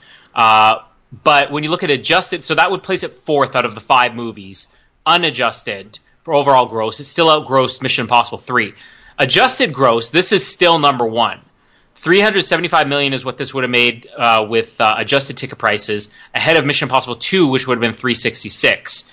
Um, worldwide, this is still the same as fourth, but 457 million dollars worldwide. So I mean, this movie was huge. North America, huge overseas. Uh, I just remember it being a massive movie it came out, especially. I think it was surprising considering I don't think it appealed to a lot of young people the way that Independence Day and Twister did that same summer, uh, or you know movies like Flipper did for an even younger audience. Flipper. but Uh, huge box office, mixed reviews from critics, and uh, as far as the uh, awards go, no Oscar nominations. Uh, I Rolf Saxon, come on. but it did get an MTV Movie Award nomination for Best Action Sequence for the train helicopter chase. Uh, the video was nominated for Best Video from a Film. And uh, the Nickelodeon Kids' Choice Awards, Tom Cruise was nominated for Favorite Actor for Mission Impossible. It's kind of just weird that, just showing you again the difference in 1996 until now, this movie was a huge hit. Uh, it spawned a huge franchise. Now, you can always look at a sequel to see how big a movie really is. And there's no way Mission Impossible 2 comes out and basically makes the same amount of money, uh, being a worse movie, I think, overall. If people didn't love this movie, it's just, I think it took them a year or two for it to catch on because looking at even the awards, it's not even like this thing's cleaning up on like People's Choice Awards or anything. But yet nobody disliked it. It's just, it took two or three viewings for most people to get it. Once they got it, I think this is one of these things on video, it really took off. So by the time two came out, people were like really excited. And I mean, the franchise that's now the longest running, you know, continuous franchise in the world is still going. well, that's like an Austin Powers, isn't it? I mean, that didn't really do anything when that came out, but it was down to the videos that kind of made that a, a bigger thing than it was. Um, yeah, I mean, I am looking at this list and I can't believe Mission Impossible 2 is still technically the highest grossing of these uh, films if you don't uh, adjust it. Um, so it, it, I'm sure we'll talk a lot about this in the coming weeks at how how did number four get made when I guess Mission Impossible 3 was that technically a Yeah. bomb considering it made only 134 million compared to the the first two. But um, yeah, I mean, I think that's a it's a pretty big thing that this was the third highest grossing film because you know going back to what we're talking about with TV adaptations at this time. I mean, what is there a list of TV adaptations? What is the highest grossing TV adaptation of all time? Um, Uh, TV adaptation. I can see it live action right in front of me. Never mind, it's Star Trek. it. Of course, it is. Um, does that so- really count? That's a spin off more than an adaptation. Well, I guess if they're technical. I mean, before this, it was The Fugitive. Uh, Yeah. no, sorry, it still was The Fugitive at this point. Uh, this made just $3 million less than The Fugitive. So there you go. That's what the benchmark was. Um, and before that, uh, if you look at here, if I'm scrolling through this quickly, The Addams Family was third, uh, from 1991. So these movies weren't really making that much money Yeah. back at that time. So that, that's interesting to kind of see that amount of box office. Yeah, I mean, I I definitely remember that tone changing and like people's opinion of this as well, which you know uh, you probably wouldn't have remembered that or didn't follow it as much. But as we lead into Mission Impossible Two, uh, oh, I guess we have to rate this movie too. We shouldn't forget that. Uh, yeah, probably. um, so buy it, rent it, bin it. I definitely feel for you because I don't know what I would have done. I remember seeing this the first time thinking that was a really good movie. Let's go watch it again. We watched it again. It came out on video. It probably took like three or four viewings before I really was like, this is like my favorite movie of the year. Um, for me, it's definitely a buy. I mean, I would still say, although this movie maybe has some flaws with it, and it's definitely different uh, for modern audiences, this is not the one you want to be introduced to. I mean, Mission Impossible all the movies are completely different, but I think you really have that first trilogy, and then you have now this second trilogy that has kind of just become something huge and something very critically acclaimed. With you know four, five, and I'm assuming six will be the same. But like people weren't quite as sure about these original ones. Uh, but I mean, I still look at this in some ways and think, well, it's maybe tied for my favorite Mission Impossible movie. We'll have to listen to the other episodes to find out what my other one that's tied for it is. So this is an easy buy it for me. Definitely number two for you is your favourite. It's everyone's favourite, isn't it? Um, I don't hate this movie. I don't absolutely love this movie. Uh, I don't understand this movie. Will I go out of my way to watch it again? Probably not. I don't know. Like, I mean, I'm going to rent it. Uh, I think it's definitely got enough in it that's entertaining to warrant me, you know, looking at this another time. But, um, yeah, I mean, you know, we're about to talk about Mission Impossible 2 and I just remember very negative things about that film. So, um, yeah, I mean, compared to that, I mean, I could completely change my mind. I don't know, but about next week, that is. But yeah, I, I, I would rent this one. I think it's just kind of, it's there and thereabouts for me, uh, this time. And the other thing I just wanted to mention with this one is that although if you look at even just the, the ratings and the, the reviews for this, like, uh, Rotten Tomatoes and everything else, that it probably has the second lowest rating still to this day, and yet among Mission Impossible fans, most will kind of go back and say, in some ways, this is still the best of the movies. So I think typical critics don't quite necessarily get it. Even just your average audience doesn't get it. But like the diehard Mission Impossible fans absolutely love this movie, like adore this movie. Uh, and I think that's one of the reasons why I say its reputation has definitely improved over the years. Uh, so we'll, we'll got to buy it and rent it. Um, I, I will let the cat out of the bag here. Part two is not the other movie tied for my favorite one. Uh, but I probably have more positive things to say about this than most people do. This is sort of like the the Lost World in Jurassic Park three that we have. Um, I feel like Mission Impossible two almost is sort of unfairly criticized, just in that it, when it came out and even today, it's more like, similar like the Justice League movie. When people watch it, they they went into it maybe with low expectations. They saw it, they're like, it's a fun movie. There's nothing wrong with it it's just it doesn't live up to the other movies, uh, or you know, similar to uh, like we were talking about the Jurassic Parks, the way that people might look at the Lost World and Jurassic Park three. Yeah, it's not the first one or whatever. It definitely, in comparison, it is something very different, and it's funny because John Woo, who comes on as the director, a completely different style. Uh, and he makes it a John Woo movie, which should not work as a Mission Impossible. But there are moments of this movie that I think work better as a Mission Impossible movie than this first one, even though this is not the best of the movies. Uh, I'll even let this out. I think this is probably the worst of the movies. I still really enjoy this movie, though. I think that when you're talking about chemistry, the chemistry between Tom Cruise and Thandie Newton is fantastic in the next movie. Uh, she's amazing. I think we're both big fans of hers. We already talked about that. Mm-hmm. Uh, the villain in it, Dougray Scott. Uh, so there'll be some fun trivia about the big role he missed out on because of this movie but I think that he's underrated. He's very over the top. It's it's not really you know uh, uh, an intelligent spy movie. It, it, kind of just is your typical cartoony, uh, uh over the top Bond villain. Uh, but we even get like some some good supporting performances in here too, like uh, Richard Roxburgh, which I know I talked about before. you said he's a big deal in Australia or whatever. He is, yeah. Yeah, he's great in it, and we get somebody who's been interviewed here on the Oz Network that uh, Tom also, Cruise. Tom Cruise, yeah. Rolf Saxon returns, but I think it's got a good cast. Joey Slotnick. uh, the change in locations is great. Like this was the movie, and this is where I'm actually really interested to hear your take on it. It was the movie that sort of introduced Australia as a filming location to people around the world, and there was a huge boom after this, and this kind of started it. Uh, so there's going to be a lot of good things I have to say about this movie, but I definitely understand the problems with it. I just, I mean, it was a big deal when this came out, like that this is being filmed here and that this was set, and you know, it's it. I just remember the press around it, kind of just how much of a big deal it was, And I mean, I recently went to the, the location where they filmed the final section, um, sort of only within the last couple of months. And I went there, I'm like, I don't remember this bit because I've only ever seen this movie once. And I think it was a similar thing. Dad and I got it out from the video store and just, we just didn't like it. And I think this is the film that kind of has stopped me from ever watching any of the other Mission Impossible movies again. I just got to this and I'm like, eh. And I'm like, I didn't really, the first one didn't really stand out to me, so it's kind of like, well, you know, and then I remember when the third one came out, I was like, eh, that doesn't really bother me.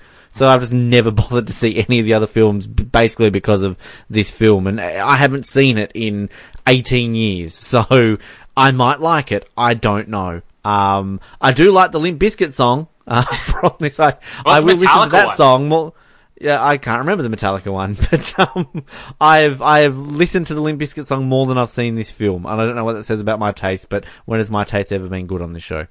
Look, I'm not a fan of Metallica or Limp Bizkit, but like just to show you how much I love Mission Impossible and the fact that, especially with the Limp Bizkit when they use that theme in there, I know both these songs. I have listened to both these songs hundreds of times. uh, I know all the songs on the Mission Impossible 2 soundtrack.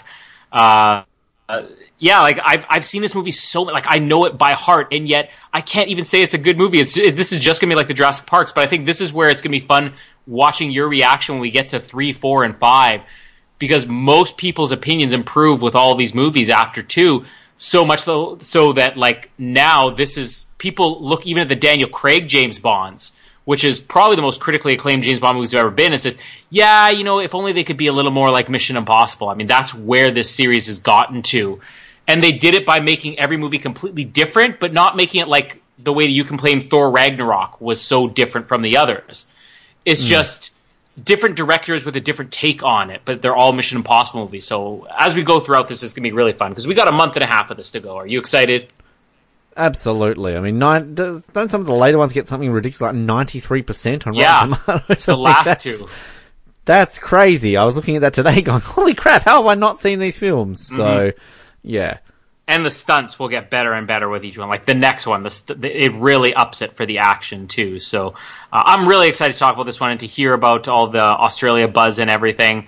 Um, I just heard someone knocking on the door. I don't think anybody's Tom here. Cruise. It's Tom 11 Cruise. o'clock at night. Rolf Saxon, come on in. I heard you talking about me. Anyways, we'll be back next week for Mission Impossible 2. Um, the the first movie of this era to also bring back Roman numerals, I should add, outside of like the Star Wars movies. Roman numerals were dead. They p- promoted the movie with the number 2, but the official title was Mission Impossible Roman numeral 2 and then that started the whole craze with Roman numerals again after this. Mission so Impossible much Eleven. yeah, exactly. uh, anyways, make sure to subscribe to us on iTunes uh, or Stitcher or anything else. Uh, if you're listening to this, you probably already have. So tell your friends to subscribe to us on iTunes and Stitcher. Uh, and if we get a thousand new subscribers, we will get Rolf Saxon on the air to just go mm, for about two hours straight. And if we get a million new subscribers, we will get Tom Cruise on the show. Yes. just to get him to go, "Mm," and then probably And if- yell at us, and we'll just hang up on him. if we get no new subscribers, every other episode for Mission Impossible Month is just gonna be Ben and I going, mmm. And if we get a billion new subscribers, we will get Donald Trump on the show to go.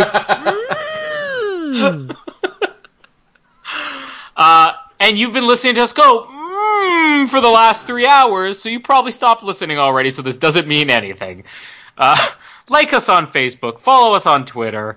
Uh, return next week for Mission Impossible 2. My name is Colin, and really after this episode, all I can say is, mmm. And my name is Ben, and you know where I'm going with this. too. Thank you for listening to the Oz Network. Don't forget to subscribe to get new episodes delivered to your speakers every week. For more information, hit us up at theoznetwork.net.